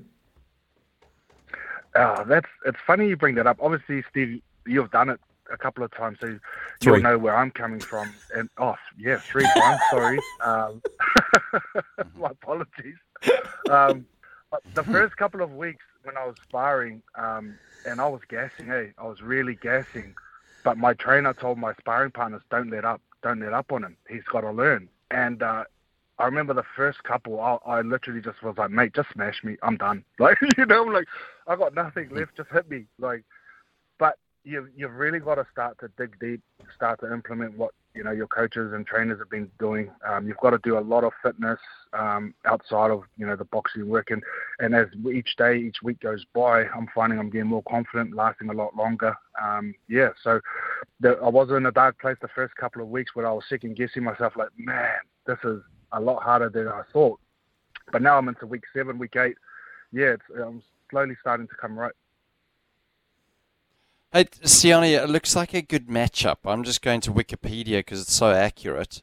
Um, we've obviously got DJ Forbes, who's at 1 meter 89 and then weighing in at 103. But this is obviously fighting weight um, when they weighed you with Wikipedia. You were 1 meter 90 and weighing 101. Is that accurate for both of you, do you think, at the moment? Or do you you think that you might be Yeah. carrying a little bit more or less? No, I'm definitely carrying a bit more. I think DJ might be around that weight, maybe a little bit, one or two kilos more. Um, the 189, I'm, I'll have to double check that because if you look at our weigh-in, I was more than one centimeter taller than him. So, um, you know, I'm I'm 190, and I'm pretty sure DJ's around about the 186, 87. Okay, so Um, you got a better yeah, reach. That's that looks good for the odds for you then. Yeah, yeah, I'm pretty sure I, I was taller than him, but uh, yeah, I, I don't know, I may have been wearing thicker shoes, but yeah, I'm, I'm, I'm not sure whether he's actually 189. Uh, my weight, I'm at around 108. Oi, oi, big boy, get that off. You got, Nice. get, get, get a couple of weeks, get rip, rip that off. Start running again. Are you running? I am running, but hey, you, you, you know what, uh, Steve? This time last year, or at the beginning of last year, I was 134 kilos. Yeah, I could I could say something there, but I won't out of respect. Mate, I'll tell, tell you what. Uh, yes, if you get well, so, what do you? What's the target? What's the target weight? Oh, look, I'll probably get in the ring around 107. Um, yeah, I'll, I'll be happy with, with 107, possibly 106, but that's the target weight. I don't really need to drop much. Um, I think DJ will probably be around the 105, 106 as well. So, um, yeah, it's um, it's definitely a good matchup, I, I believe, but he's still in good shape. Like DJ's been, yeah, keeping in good shape. He's doing CrossFit. Um, Ah, ever since yeah, he yeah, stopped playing. yeah, yeah, yeah. Don't don't give him any any inch of thought about that. You put that big jab in his face, he won't come near you. Siani, I don't know if you've been following the um, the Israel Adesanya fight. Um, are you going to wear a dog collar or anything like that just prior to the fight? I, me and my um, me and my wife were watching his interview a couple of days ago, was yesterday or something, and she was like, "What is that around his neck?" And I'm like, "Man, I have no idea, but he's Israel Ades- Adesanya. He can do whatever he wants." Like, Uh, uh, unleash the dog, baby. That's all we're going to say to you. Uh, unleash the dog, Sione. Uh, we, we're pushed for time, man. It is always a pleasure talking to you. I will see you on fight night. Do rugby league proud, buddy, and just drop DJ Forbes. Just that big right. Just drop him. Just drop him. hey, look, thanks for having me, but I'll, I'll be honest, I'm going to give everything I've got, mate. Good man. Love you, man. Take care. Great stuff, Siani. Thank you so much. Sione Faumuina, it's 11.50 here on the Saturday Sesh. Uh, next year, Grant Elliott in the ring. Bantamweight. Drop him down to about 55 or something. Back in a minute. The Saturday session with Daniel McCarty and Grant Elliott. Every day's a Saturday. 11.54, heading to lunchtime on the 8th of April. This is the Saturday Session Mowers Club brought to you by Tui Law Enforcement. We've just had Sione Faumuina on, fighting in the Fight for Life. All good proceeds going to IMO. So, Elliot, uh, you're in the ring. Uh, What cricketer would you like to face? Um, so I'm in my own fight for life. I get to choose. No, no, no, no, no. You are in the Fight for Life because I think you should do this. This. How old are you now? now, come on. How old are you? Come on, spit 40 it. Spit it. 44. Okay, so I did my last one at 48, right? So, so you no excuses, pal. So, if you want, got to hop on the ring and do the training, it's normally a 13 week block. Who would you have a crack at? Who would you say call? Who would you call out? Who'd you call out? I, don't- I don't really. Well, there's no no one I really dislike. You're in, scared in the cricketing You're scared, circles. You're scared, aren't you? You're scared. Um, I'd, uh, you know, it'd probably McMillan? be coaches or selectors. What about McMillan? Craig McMillan? He he could Nah, lose. He could, he could lose a bit. Macca was called out by Jesse Ryder once. Jesse Ryder was calling everyone out. He called out Mark Greatbatch. He called out Macca, but no one wanted to fight him. I think he ended up uh, going with Mark Watson, didn't he? Oh yeah, yeah. No, no. I, I remember. I, re- I remember that fight. I, I, yeah, we won't talk about that fight with Mark. It's. I think it, would. wasn't You know what? It it would have to be a Trans Tasman fight. Oh, okay. So Warner. Trans Tasman's a Warner? going Australian. Yeah, well, he's the obvious choice, isn't he? Oh, Yeah. there I'd we- pay great money Okay, for so that. there you go. So okay, Kieran I'm not a big he'd- enough name though. Oh, I'm not are a you big enough serious? name. Hang on, quote, Superman? hang on, hang on. National hero I saw a minute ago. Warner hated. National hero hated. Trans Tasman. Perfect. So there you go, folks. Next year, Warner, Elliott, fight for life. Stick around. We talk Sal's NBL in just a moment here on the Saturday session. Get on those runners, mate. You got to start running, pal. Next year, Warner, Elliott. It's got such a great ring to it. Warner, Elliott, three rounds, by two minutes each. Yeah, baby, bring it.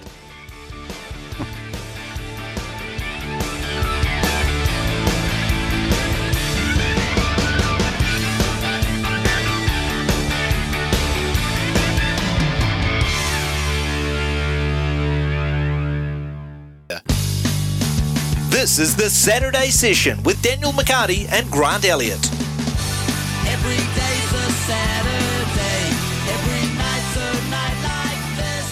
Lunchtime, wherever you are around New Zealand or Australia, this is SENZ with the Saturday Session Mowers Club brought to you by Tui Lawn Force. Tui Lawn Force contains a range of lawn soil, fertilizers, and grass seeds for a variety of lawn needs. It's the opening weekend of the Sal's NBL, one of my favorite competitions of all time. There is such a storied history of it.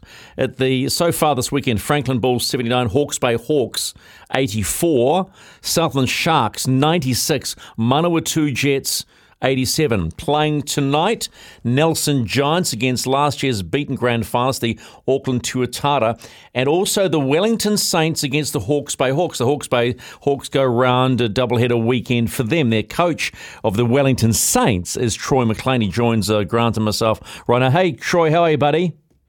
I'm good, thank you. How are you doing, fellas? Yeah, man, uh, good. We I just looked at your record. You were five and one against the uh, Hawks last year. That must give you some some cause for smiling going into the first game of the season. Yeah, uh, I mean we've we've got a good little rivalry going with this this group. Um, you know they've they've added some different pieces this year, but they've kept their core group together. They're always problematic. Um, you know, we they called us on the sort of uh, middle part of our run last year, so uh, we were we had lots of momentum. But new season, new rounds, so and they're coming off a win as well, so they'll have a little bit of a energy and momentum going their way. So um, yeah, we've we've got a, a big task tonight, but we're ready. Hey, uh, Troy, uh, thanks for coming on the show. And um, yeah, I know you're doing a lot of great things ar- around Wellington, not just for the Saints. I know my kids have been to a few of the um, the sessions that you Yeah. run and absolutely love it. So growing the sports as well, it seems to be uh, something that uh, a lot of the basketballers do in, in this region, which is fantastic. But um, I'll be going tonight. Uh, family loves it. I reckon it's the hottest show in town in terms of sports. It's so Yep. good. Um, yeah. But lo- last year, um, I guess you'd say that you had a slow start, and then a lot of the players came in towards the latter latter part of the, the season. Is it more of the same uh, this season, and is it quite tough to get the players here earlier to create that cohesion and synergy? Um, look, we, we've been fortunate a little bit more this year with uh, the ANBL finishing a little earlier. So a lot of our ANBL Kiwi players were available uh, earlier than they were last year. Um, last year was a little bit of an anomaly in that sense. So a lot of players and teams were coming in a little bit late. Um, this is always difficult to prepare for. Um, but uh, this year we've been fortunate with the with the late finish, uh, sorry, early finish with the ANBL, and we've had our guys in for the last uh, two to three weeks, with the majority of the team coming in um, for a full week of practice. So um, it's been really, really good. Um, the young guys have have have kept up the pace and kept up the uh, learning and and uh, they've now turned into uh, coaches and helping the new guys acclimatize to the culture and the and the uh, tactics. Um, it's I've been really happy with our preseason, so I'm not sure how other teams uh, are, are, are going. I hope they're not going too well, but um, yeah, it's it's been a good start. Uh, Mate, is your your imports, Marlon Taylor, James Sutherland, correct? Is that a cent- have you got a centre and a guard there? Uh, yes, uh, Marlon, uh, two three, sort of a shooting guard, can play the power forward um, position or small forward position, but um, and can handle the ball a little bit too, which is a, a bit of a surprise. He's he's a, a, a very versatile player. Um, James is uh, a power forward um, uh, that can shoot, so uh, he he gives us another element of um, being able to stretch the floor. So yeah, we were excited to get them loose on a on a uh, a different uh, a different team. They've been doing great uh, at practice, but uh, they're both excited to get out and and and perform for the the home crowd tonight. And you've also got some familiar faces. You've got uh, Vodanovich, you've got Smith Milner, Samuel Tuffin. How important is it to have like a nucleus of familiar faces? And I guess those are the players that I guess create that, that consistency and culture. Yeah, yeah. So very important. We've had um, the fortunate um, experience over the last uh, two to three years of having the likes of Tommy, KT, and Tohi um, up and Tane being a part of our family. So um, great to have them back this year. Um, you know their their leadership and their ownership of our, our philosophy as a club um, has been great and continues to be great, particularly with the new players and the youth players that are sort of coming through. So, yeah, very important to have uh, a nucleus of guys that um, understand what we're about and um, can then coach and teach that as well on the floor. You know, Troy, I always smile when I when I mention the name Wellington Saints. I was in Wellington at the time when, when they were the hottest ticket town, and I'll tell you, it was the, the late 80s and, and the late Kenny McFadden, who won four Yeah. titles with the Wellington Saints, was around, and I just thought he was probably one of the best things that ever happened to, to basketball in Wellington. But you've won 12 championships, 12 championships, last one, 2021. How much for you as a coach do you bring history into play when it matters? Um, look, I mean the, the the history of our club is is storied, and a lot of great legends have come through, uh, including Kenny Mack being the the biggest one. Um, you know, we had a, a good discussion at our our uh, session this morning around Kenny and the leadership that he brought to this club and and uh, the way that he led. And um, you know, we we have asked uh, Tohi uh, to be our captain this year, and he was very honoured to, to to to have that position. But um, look, th- there's a lot of history uh, of excellence with this club. We uh, hang our hat on the fact that we do things a lot differently, um, and we want to make sure that we continue that that tradition of, of winning and that tradition of excellence. So um, it is our number one value based on the history that we have um, as a as a franchise and as a club. So um, you know that that raises the expectations very high, and and we as a coaching staff and an organization and the players uh, embrace that expectation and that standard. So we're looking to push that bar higher this year. Hey Troy, um, you mentioned Kenny, and one of the things I've noticed with basketball is it seems that everyone involved feels um, this need of giving back to the game, which is really refreshing. Um, is is there something that an unspoken sort of rule about playing basketball in this region where where that's kind of just a given that you, you should be giving back?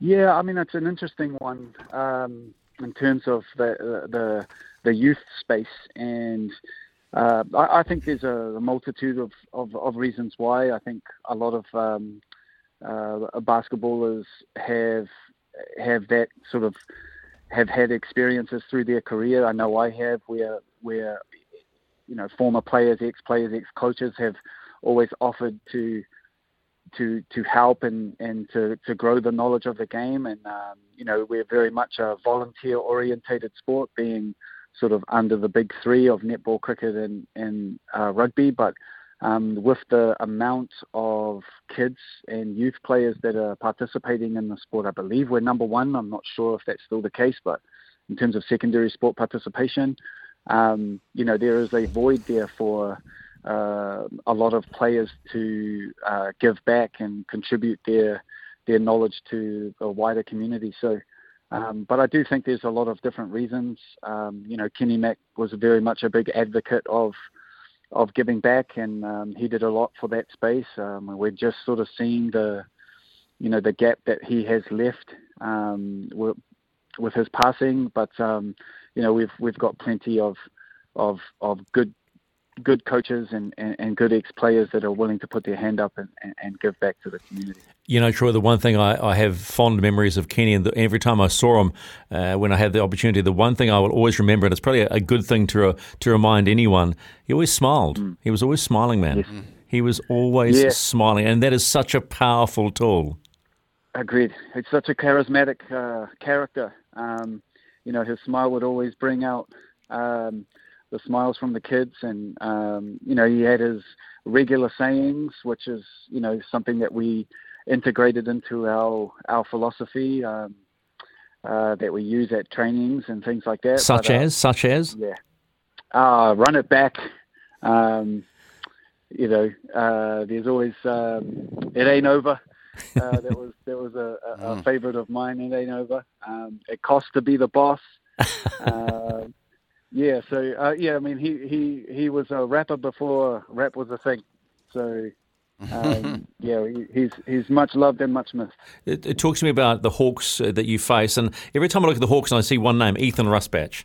He's been there, for, seems to be there forever. But man, just do not do not let him get outside the line, man, because he'll just pop one out. Yeah.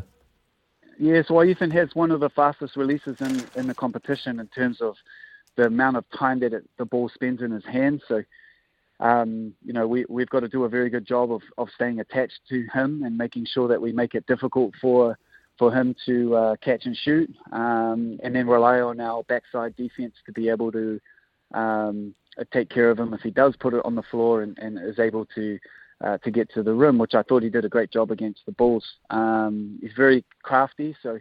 Um, but we've got some really good defenders, really good on-ball defenders, off-ball defenders. Uh, you know, KT will will see a lot of time on uh, Kenneth Tuffin will see a lot of time on him this this evening, and um, him and KT are very very similar styles of play. So, um, yeah, that that's going to be a, a, a really good uh, matchup and, and a good challenge for KT and, and Ethan.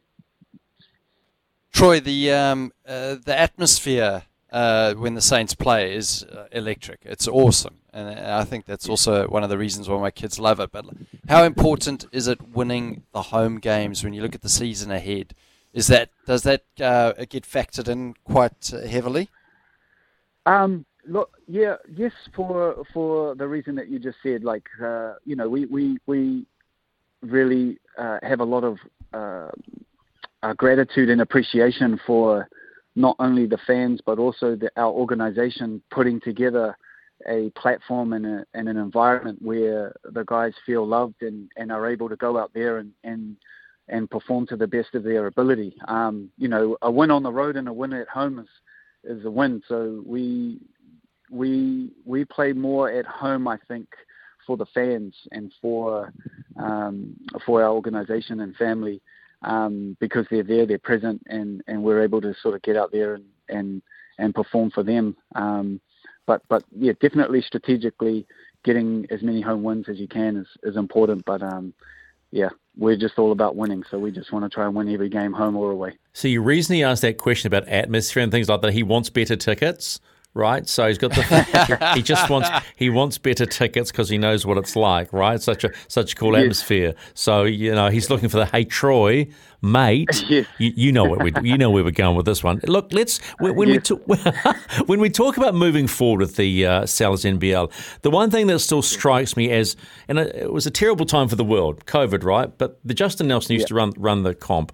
Did the smartest thing I could ever think anyone said.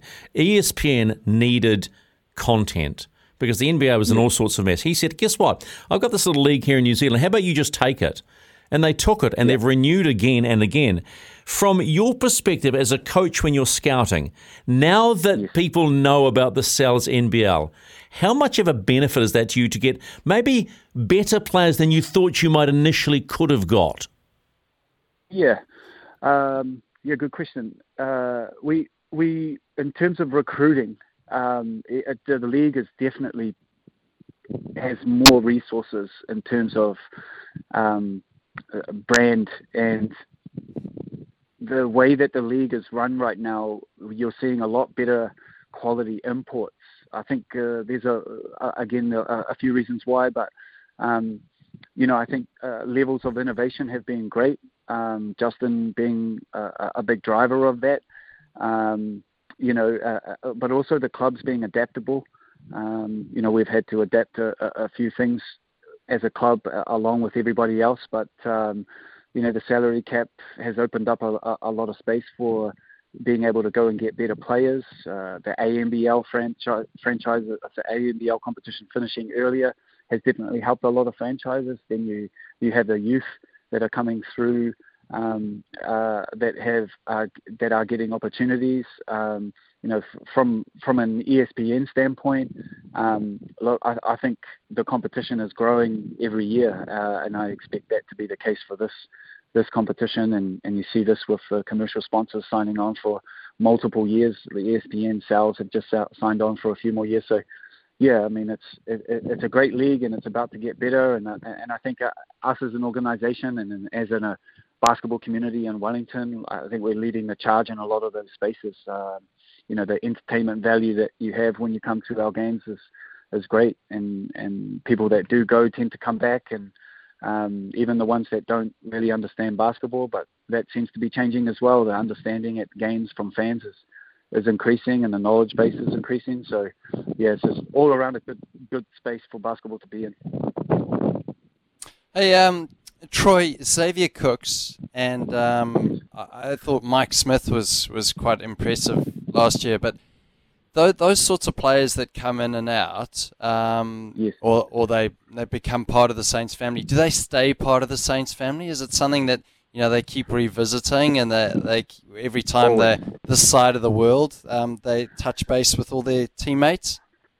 Yes, I mean, uh, yeah, we, we we very much pride ourselves on on not only recruiting well, but also, um, you know, allowing players and having players move on from um, uh, the, their seasons with, with, with the Saints and, and, and going on to do, you know, great things. Xavier Cooks been a good example with the Washington Wizards right now, and and also Torrey Craig. Um, if you want the NBA, Steve.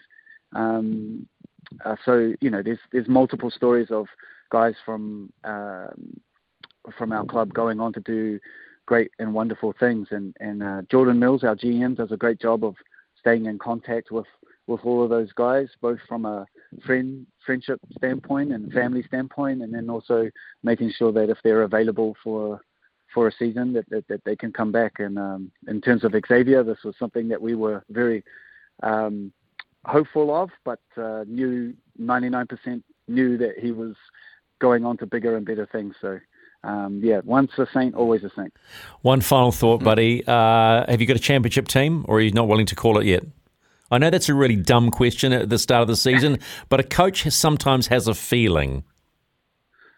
Yeah, look, I believe that we have a championship winning team. I think um, we have all the appropriate pieces.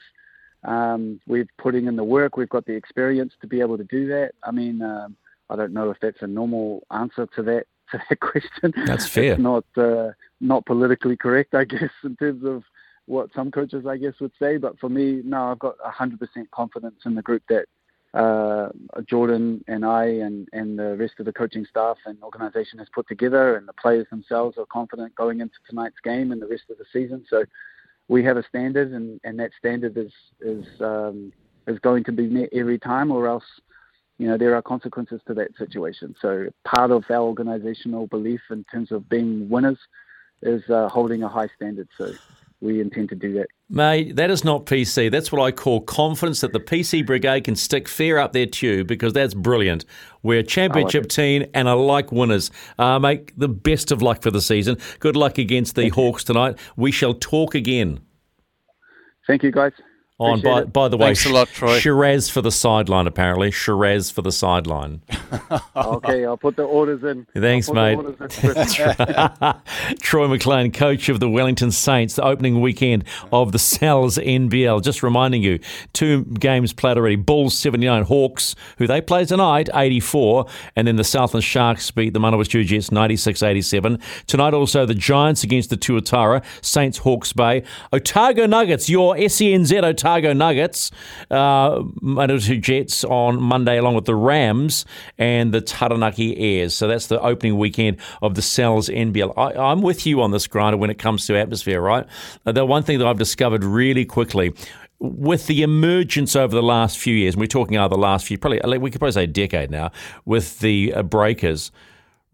Basketball has hit a new high. And when you look at the numbers, that basketball is the fastest growing sport in secondary schools, fastest growing sport. And you take your kids there, and they're going, I want to be part of this because I'm sure as a parent, you go, hmm, don't have to get locked down in a scrum. Anyone they they encourage anyone Yeah. to play. We know in the real world it's, it's a game for giants, but it's but anyone can play, and I think that's a huge bonus for mums and dads saying, you know what, forget your league, forget your rugby, you know, go and play basketball because I like it too.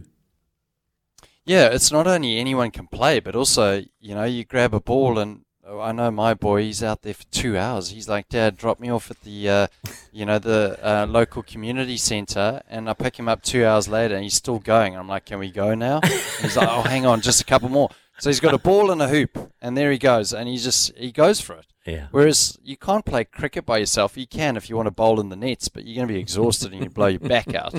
Um, and batting, well, you can't. I've seen someone do it, like take a ball and drop it out of their shoulder and you know hit it. But yeah, it's very difficult to um, to to play a lot of the sports just by yourself. Um, so it, and it's indoors in winter, which is great. So uh, you don't have to worry about the weather, and it's short and sharp. And everyone sort of feels like they're in the game all the time, so they're busy. So it's a difficult game to beat. Yeah, well, the, the other thing too, they embrace family. They embrace Mm. the word entertainment that a lot of our big sports are still struggling to understand. The word, you are part of the entertainment world, and there are so many options for people. And as you say, you know, four quarters, kids yelling and screaming, uh, ground announcer saying defense, defense, offense, you know, clap the whole nine yards. And it's an experience, it's an event, but it's a weekly event. And the one thing, we, we know the ANBL Australia do it so well, but I think it's even getting better at, the level of the Sal's NBL. And those, I mean, I think Justin Nelson, who doesn't work for them anymore, works for Sky actually, but is still commentating in the Sal's NBL, must be credited with potentially turning this league around and going and understanding what is required. And you're experiencing that firsthand. Yeah. No, I, and you know the the music, the lights, the entertainment, and as you say, I think that maybe our mainstream sports, whether they operate with an arrogance, thinking, oh well, you know, the crowd will come anyway, um, or whether you know there's just a difference. Like basketball is proactively, or the NBL is proactively going out there looking for fans. And they're creating fans for life because they look at the family and they look at the kids. What we are seeing too is generations. It's generational too now, right? And kids really don't, they, they're watching stuff on their phones, probably too much, but they're seeing NBA. They're seeing the culture, the pop culture that it's attached to, the music, the fashion, the whole yards. They like it. So it's up for parents to say, okay, you can have all that, but actually, why don't you get off your bum and go into a court and do it? And the biggest problem we have in this country, not enough courts. There are not enough courts anywhere to feed the beast, so to speak. If you've got thoughts about the growth of basketball, get on the blower 0800 150811. The blower, of course, could be part of the Mowers Club, brought to you by Tui Law Enforcement because you've got to blow those those uh, weeds away and those uh, grass clippings away. Yeah, do you like that? Did you like that one? Did you like that one? Just yeah, Yeah, well played. Thank you, mate. And the Timber Bed Post text line double eight double three. Getting into the last half hour of the Saturday session with Stephen McIvor and Grant Elliott with Tui Lawn Forces, the Saturday session mowers club. They've got everything you need to create your best lawn, from the products to sell to the guidance they provide. You know the l- wonderful thing, Grant, I loved about Troy McLean. And I don't know why he had to say, oh, about you know, PCB won't line. I love the fact that he said, we are winners. We have a winner's mindset. And I believe that we have a championship team. But it was that whole attitude of going, you know what, I don't really, he, I, I, it made me angry that he had to say, oh, I'm not worried about, about what the PC people think. Screw that. The fact that we have people that, that look at success as a key to building a group and a building culture, we need more of it. Yeah, that was my cue. Um, I, I was running with you going, where is he going with this? no, no, no. I know exactly where you're going going with it. And I, do you know what I love hearing? I love hearing in from New Zealanders, from Kiwis. I love hearing them talk about that because I think that the natural Kiwi way is to understate it and not talk about it. You know, we had a moment when Carl Jamieson was speaking to Ian Bishop, and Ian Bishop said, You know, you're having all the success, whatever. What do you want to achieve? And he said, I want to be the world's best all rounder. And you're like, Whoa. I, you know, Israel Adesanya, he's not scared of telling everyone what he wants to achieve. And I don't mind it. Whereas I think, like, we do knock people down for saying that Yeah. they want to be the best. And I, I don't understand it. It's like, why wouldn't we want to support someone? Like, the, the best thing you can ever do is um, is articulate it so that it can manifest. Whether that's writing it down, you know, you heard Richie McCaw with his goals as a youngster. You heard me talking about it in an autobiography Mhm. as a youngster, writing it down. Like actually getting pen to paper, writing down your goals, and also articulating it and actually verbalizing it can help the manifestation of that goal. And I think that we've got to get behind people. I love hearing him say, you know, we're winners. And to create that culture is creating players that are not scared of saying that they're winners as well. Yeah, and, and you see, you, you then you hit with the flip side because you'll have parents saying, "Oh, but uh, my Johnny or Sally's not good enough." But it's not about that. It's about giving them the environment to believe. You know, you, we can put the the winners. We are winners, but it's not about that. It's about meeting your potential, aspiring to meet your potential. And I think we should never come down and say, I remember the John Walker, right? John Walker, the runner, gold medalist, you know, he hates the idea that parents should, say, oh, it's okay if Johnny and Sally just participate. He's going, no, it's not. It's good that they participate, but you should be pushing them to achieve, to create greater self confidence and look at their ability to how far they can go. And we've got to start pushing that further and further. Coaches have a great responsibility. The good ones will understand that. It's how they deliver that message is where you will then finally break through parents who are, you know, going, "Oh, I'm not so sure about that." Oh, I, I think you've hit the nail on the head. It's like most coaches are volunteer coaches, right? They're parents. Um, you know, they're they're part of, um, you know, the family. And what it is is it's about creating a love of sport. It's not about being the best in the team and scoring the most runs, scoring the most wickets. But what you said, it's about, you know, the the self esteem of the player. Like if a young player is involved in grassroots sport and they gain more confidence through the sport or through you encouraging them, then you've won. It doesn't matter if they score 50s or take wickets, because if they've got a passion for the sport and they love it, they will work hard at it. And then they will work out their own journey of how hard they want to work and how serious they want to take it. But if you're a volunteer coach or parent and you rock up at an underage uh, kids game and you try and push these kids to be like professionals and you think they've got to have a drive to be the best, they'll lose interest and then you'll lose more than 50% of the kids in the sport. I used to coach my son's uh, football team, Eastern Suburbs in Auckland, every Saturday morning. Loved it. It was best. Look, I miss it dearly. You know, he's 21 now, and it was the best time, best time of my life coaching my kids, uh, doing stuff. And I remember one day coaching. We're talking about six year olds, right? And there was one dad that had a son, and so as a as a coach, you would referee on the field, right? And he was shouting his kid, "Come on!" Whatever his name was. I, and I said, I just walked up and said, "Pal, your son's doing well. He's playing great. Just back off." And he and it took him a while to realise that I'd actually said, "Just shut the you know what up." And and the, for the the kid would come every weekend feeling this pressure, and I just had to. There was it, it was after two weeks. I said, "Enough." And parents have got to understand. Stop trying to live what you wanted to be through your kids. Right? You, okay? You may have not done what you've done, but you should be embracing that your children, in a, in a world where there is too much technology, they're out there breathing fresh air, running around the grass, being amongst kids of their own age, learning a culture, learning to interact with other kids, rather than putting their heads down and tapping on a phone screen. Yeah, and also having a growth mindset and thinking I can achieve whatever I want to through hard work. Because if if they do, if they leave there and they go, they reflect and they go, oh, well, this didn't work today, but you know, I'm not there yet. I can get there through practice and hard work. And you know, if you can develop those soft skills, because you're helping grow a young person to become an amazing adult who's going to contribute to community. Bang on, my friend. And speaking of coaches, uh, Frank Lampard is returning to Chelsea as interim manager under the end of the season while the club searches to replace Graham Potter.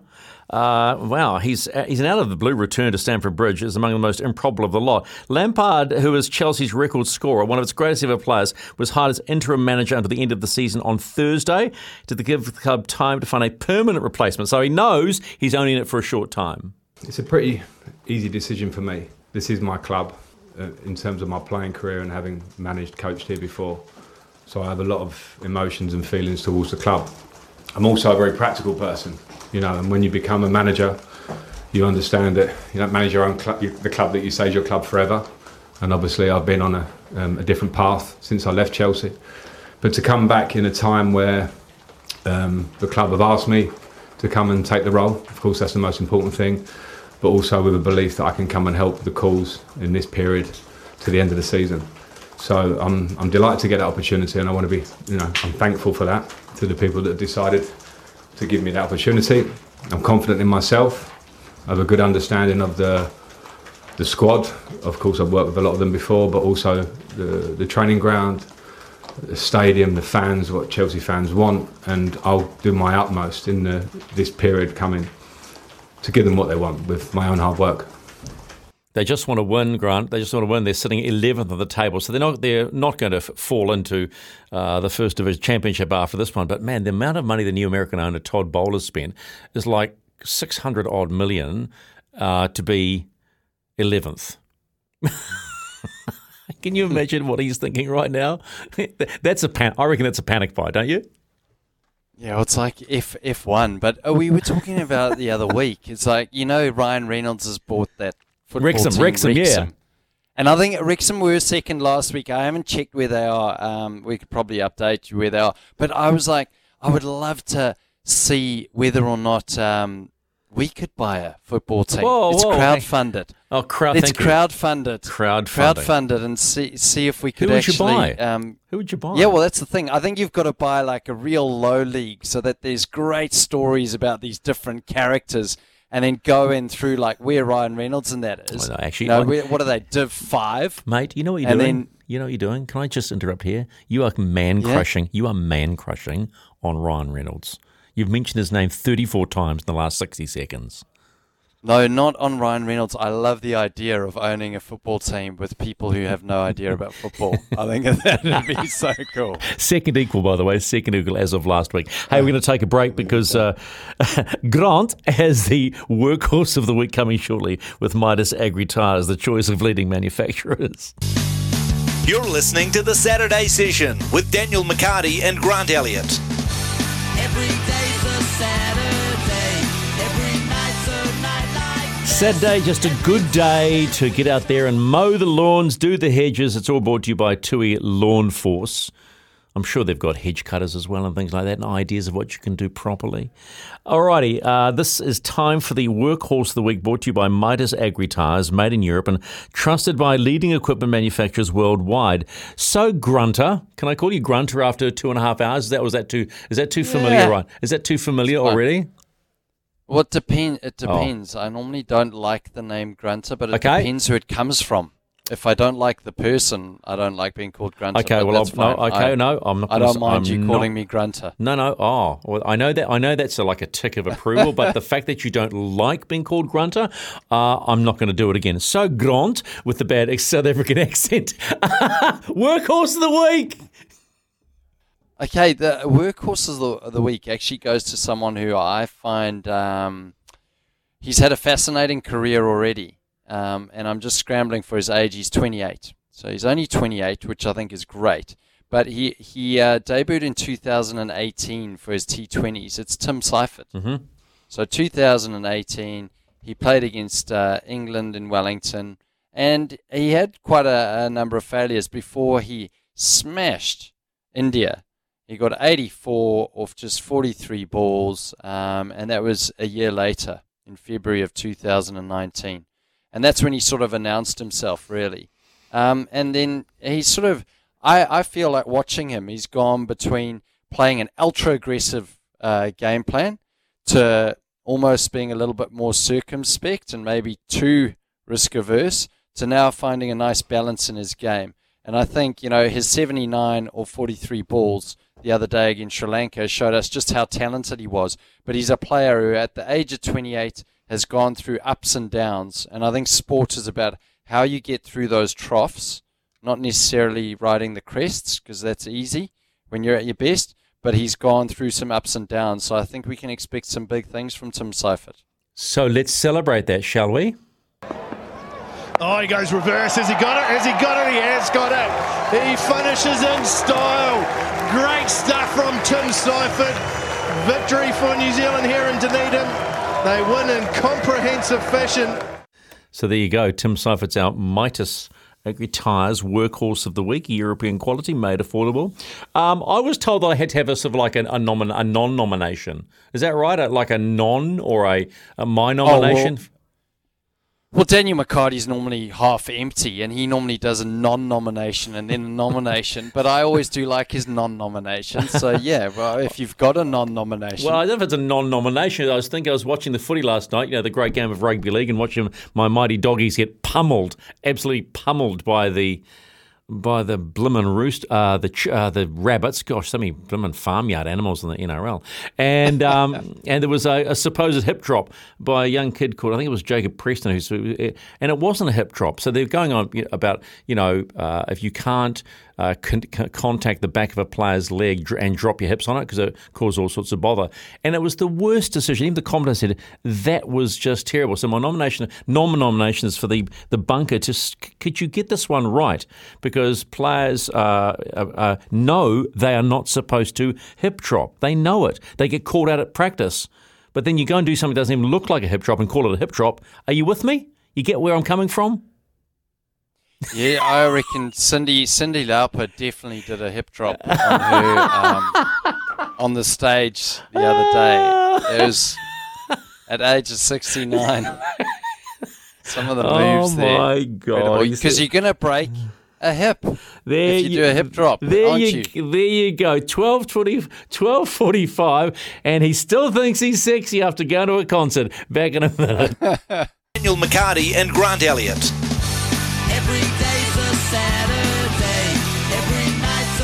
Heading towards 10 to 1 on a Saturday, the 8th of April 2023, around to New Zealand and also Australia. If you're listening in Australia on the SEN app, happy Easter to wherever you are listening. Also to you in New Zealand, I trust it's fine. If it's not, that you're just having some family time as well. Now, Grant has just popped up with a new segment. Uh, he's like, he's constantly thinking. This guy's no dummy that can hit a ball, right? He, he knows what he's doing, right? And a very deep and meaningful individual, as we've discovered. And I have learned over the last two hours and 50 minutes and had a bloody good time doing it. So, what's the new segment? The new segment is it is it t-shirts names for No, t-shirts? no, no. That's that's that's a that's a latter segment. What about the, the, the betting one? The bets you don't want to bet. Is that the one? Oh, Oh the man, it was- sporting bets you have to run a mile from. That- oh yeah, these it was are, your idea, mate. You are- forgot about it. Well, no, we, we, we do do this every time, but Daniel McCarty has actually been.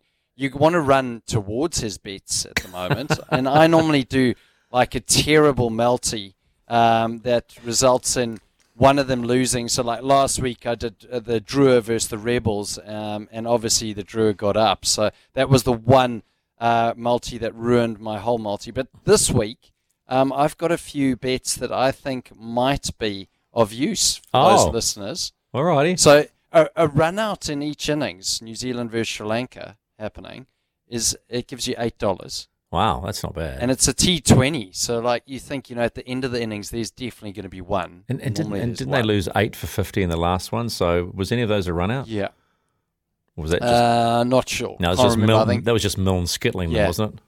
Yeah, there wasn't many run outs. And then the other one is 16 plus combined runs for the first two overs. That gives you $3. 16 plus combined runs for the first two overs. That's not a lot, is it? Oh, hang on. That's eight. yeah, so that's of each over. innings. Of, of each yeah, innings. eight and over.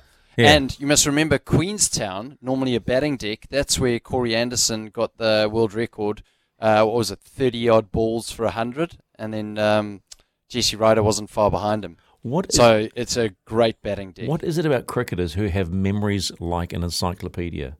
The last person I spoke to was about 10 years ago, was Scott Styris, sitting watching the ASB Classic, and he was just coming up with stats, and he said, I said, what do you guys do all day? He says, well, we stand around on a test, and then we read a lot. Is that exactly what goes on? Because you guys have got memories like mm, mines. No, I, my memory's not great. My memory is not great at all. I, Okay. I, I actually have forgotten half of my career. When people go, "Remember that time?" and I'm like, "No, I no, don't no, you remember." you delib- no, you deliberately remember, don't remember because you don't want to talk to them. And trust me, I've seen another. I work with another sportsman in the motorsport field who have, I've seen it happen. Some guys go, "Oh, go Murph, mate, mate, remember me back in 2004 at Bathurst at the top of the hill? We had that chat." He goes, he just goes, "Nah, mate," and walks off. Uh, okay, so here's a bet to stay away for uh, from backing all the favourites in MMA. We spoke to Mike Angove, right? And you, we, we, we went deep with him. So this 18-year-old Raul Rosas Jr. is paying 140 in his fight. Kevin Holland, this is the main card, is paying $1.38. Adrian Yanez, 153. Gilbert Burns, the co-main event at 120.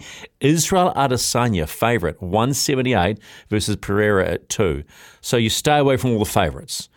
Don't put anything on all the favourites because I don't think uh, uh, Kieran, he who knows many much more than I do, says it's only happened once in his living memory. It's a short memory though. It's a very short living memory too. Are you multiing that then? I don't know. Stephen. I don't bet. I wouldn't have a clue. I, big- kn- I know what a, a multi does. That's a monster multi, but I don't think it would come off, to be fair. Now, look, t shirt options. That's far more fun. So I, I wrote down um, watch out for the pine and trees, Grant Elliott. Uh, this one from Mike Angove. It's milliseconds and millimeters, right? Now, what have you got? No more hip drops. Yeah, okay. Uh, the ladies love salt and pepper. that was you. I'm pretty sure you said. and then Troy McLean, we're a group of champions. Yeah. Um, and then my last one is don't be dickhead parents. Be quiet and show them the love of sport. Oh, we've missed one. We've missed one from the late great Kenny McFadden, and this came from Troy McLean as well. I do like this. In fact, I would almost go out and get a T-shirt on this one. It costs to be the boss. Yeah, I like that. That's- That is good. So if you're wanting any T-shirt ideas, uh, feel free to text us on double eight double three or whatever. We are just about done for this edition of the Saturday session. Uh, Grant, it's been a whole heap of fun uh, spending three hours with you, even though we're that far apart. I, I don't feel you know I've had a good time. Uh, final T20 today. Who wins? How much? Uh, New Zealand. I'll tell you why New Zealand win. Because Sri Lanka, this is like when you get to a tough tour, you've got one foot on the plane. These guys have got both feet on the plane. They're in Queenstown. They're just like, you know what? We just want to get out of here. We want to go home. It's been a long tour. We've played so poorly. Sri Lanka have played really badly. They played well, and it's a decider. That's the only thing is there is something to play for here for Sri Lanka to win the series, but I think it's New Zealand all the way. And All I've right. really enjoyed uh, both Kieran and yourself today. It's been awesome having you in Saturday. It's, it's hey, it's we both saying it's nice to have been enjoyed. Uh, the best of luck to you in Pakistan, calling in the the New Zealand Pakistan series, mate. Go well, travel safe, and we'll talk again. Happy Easter, everybody. Happy Easter.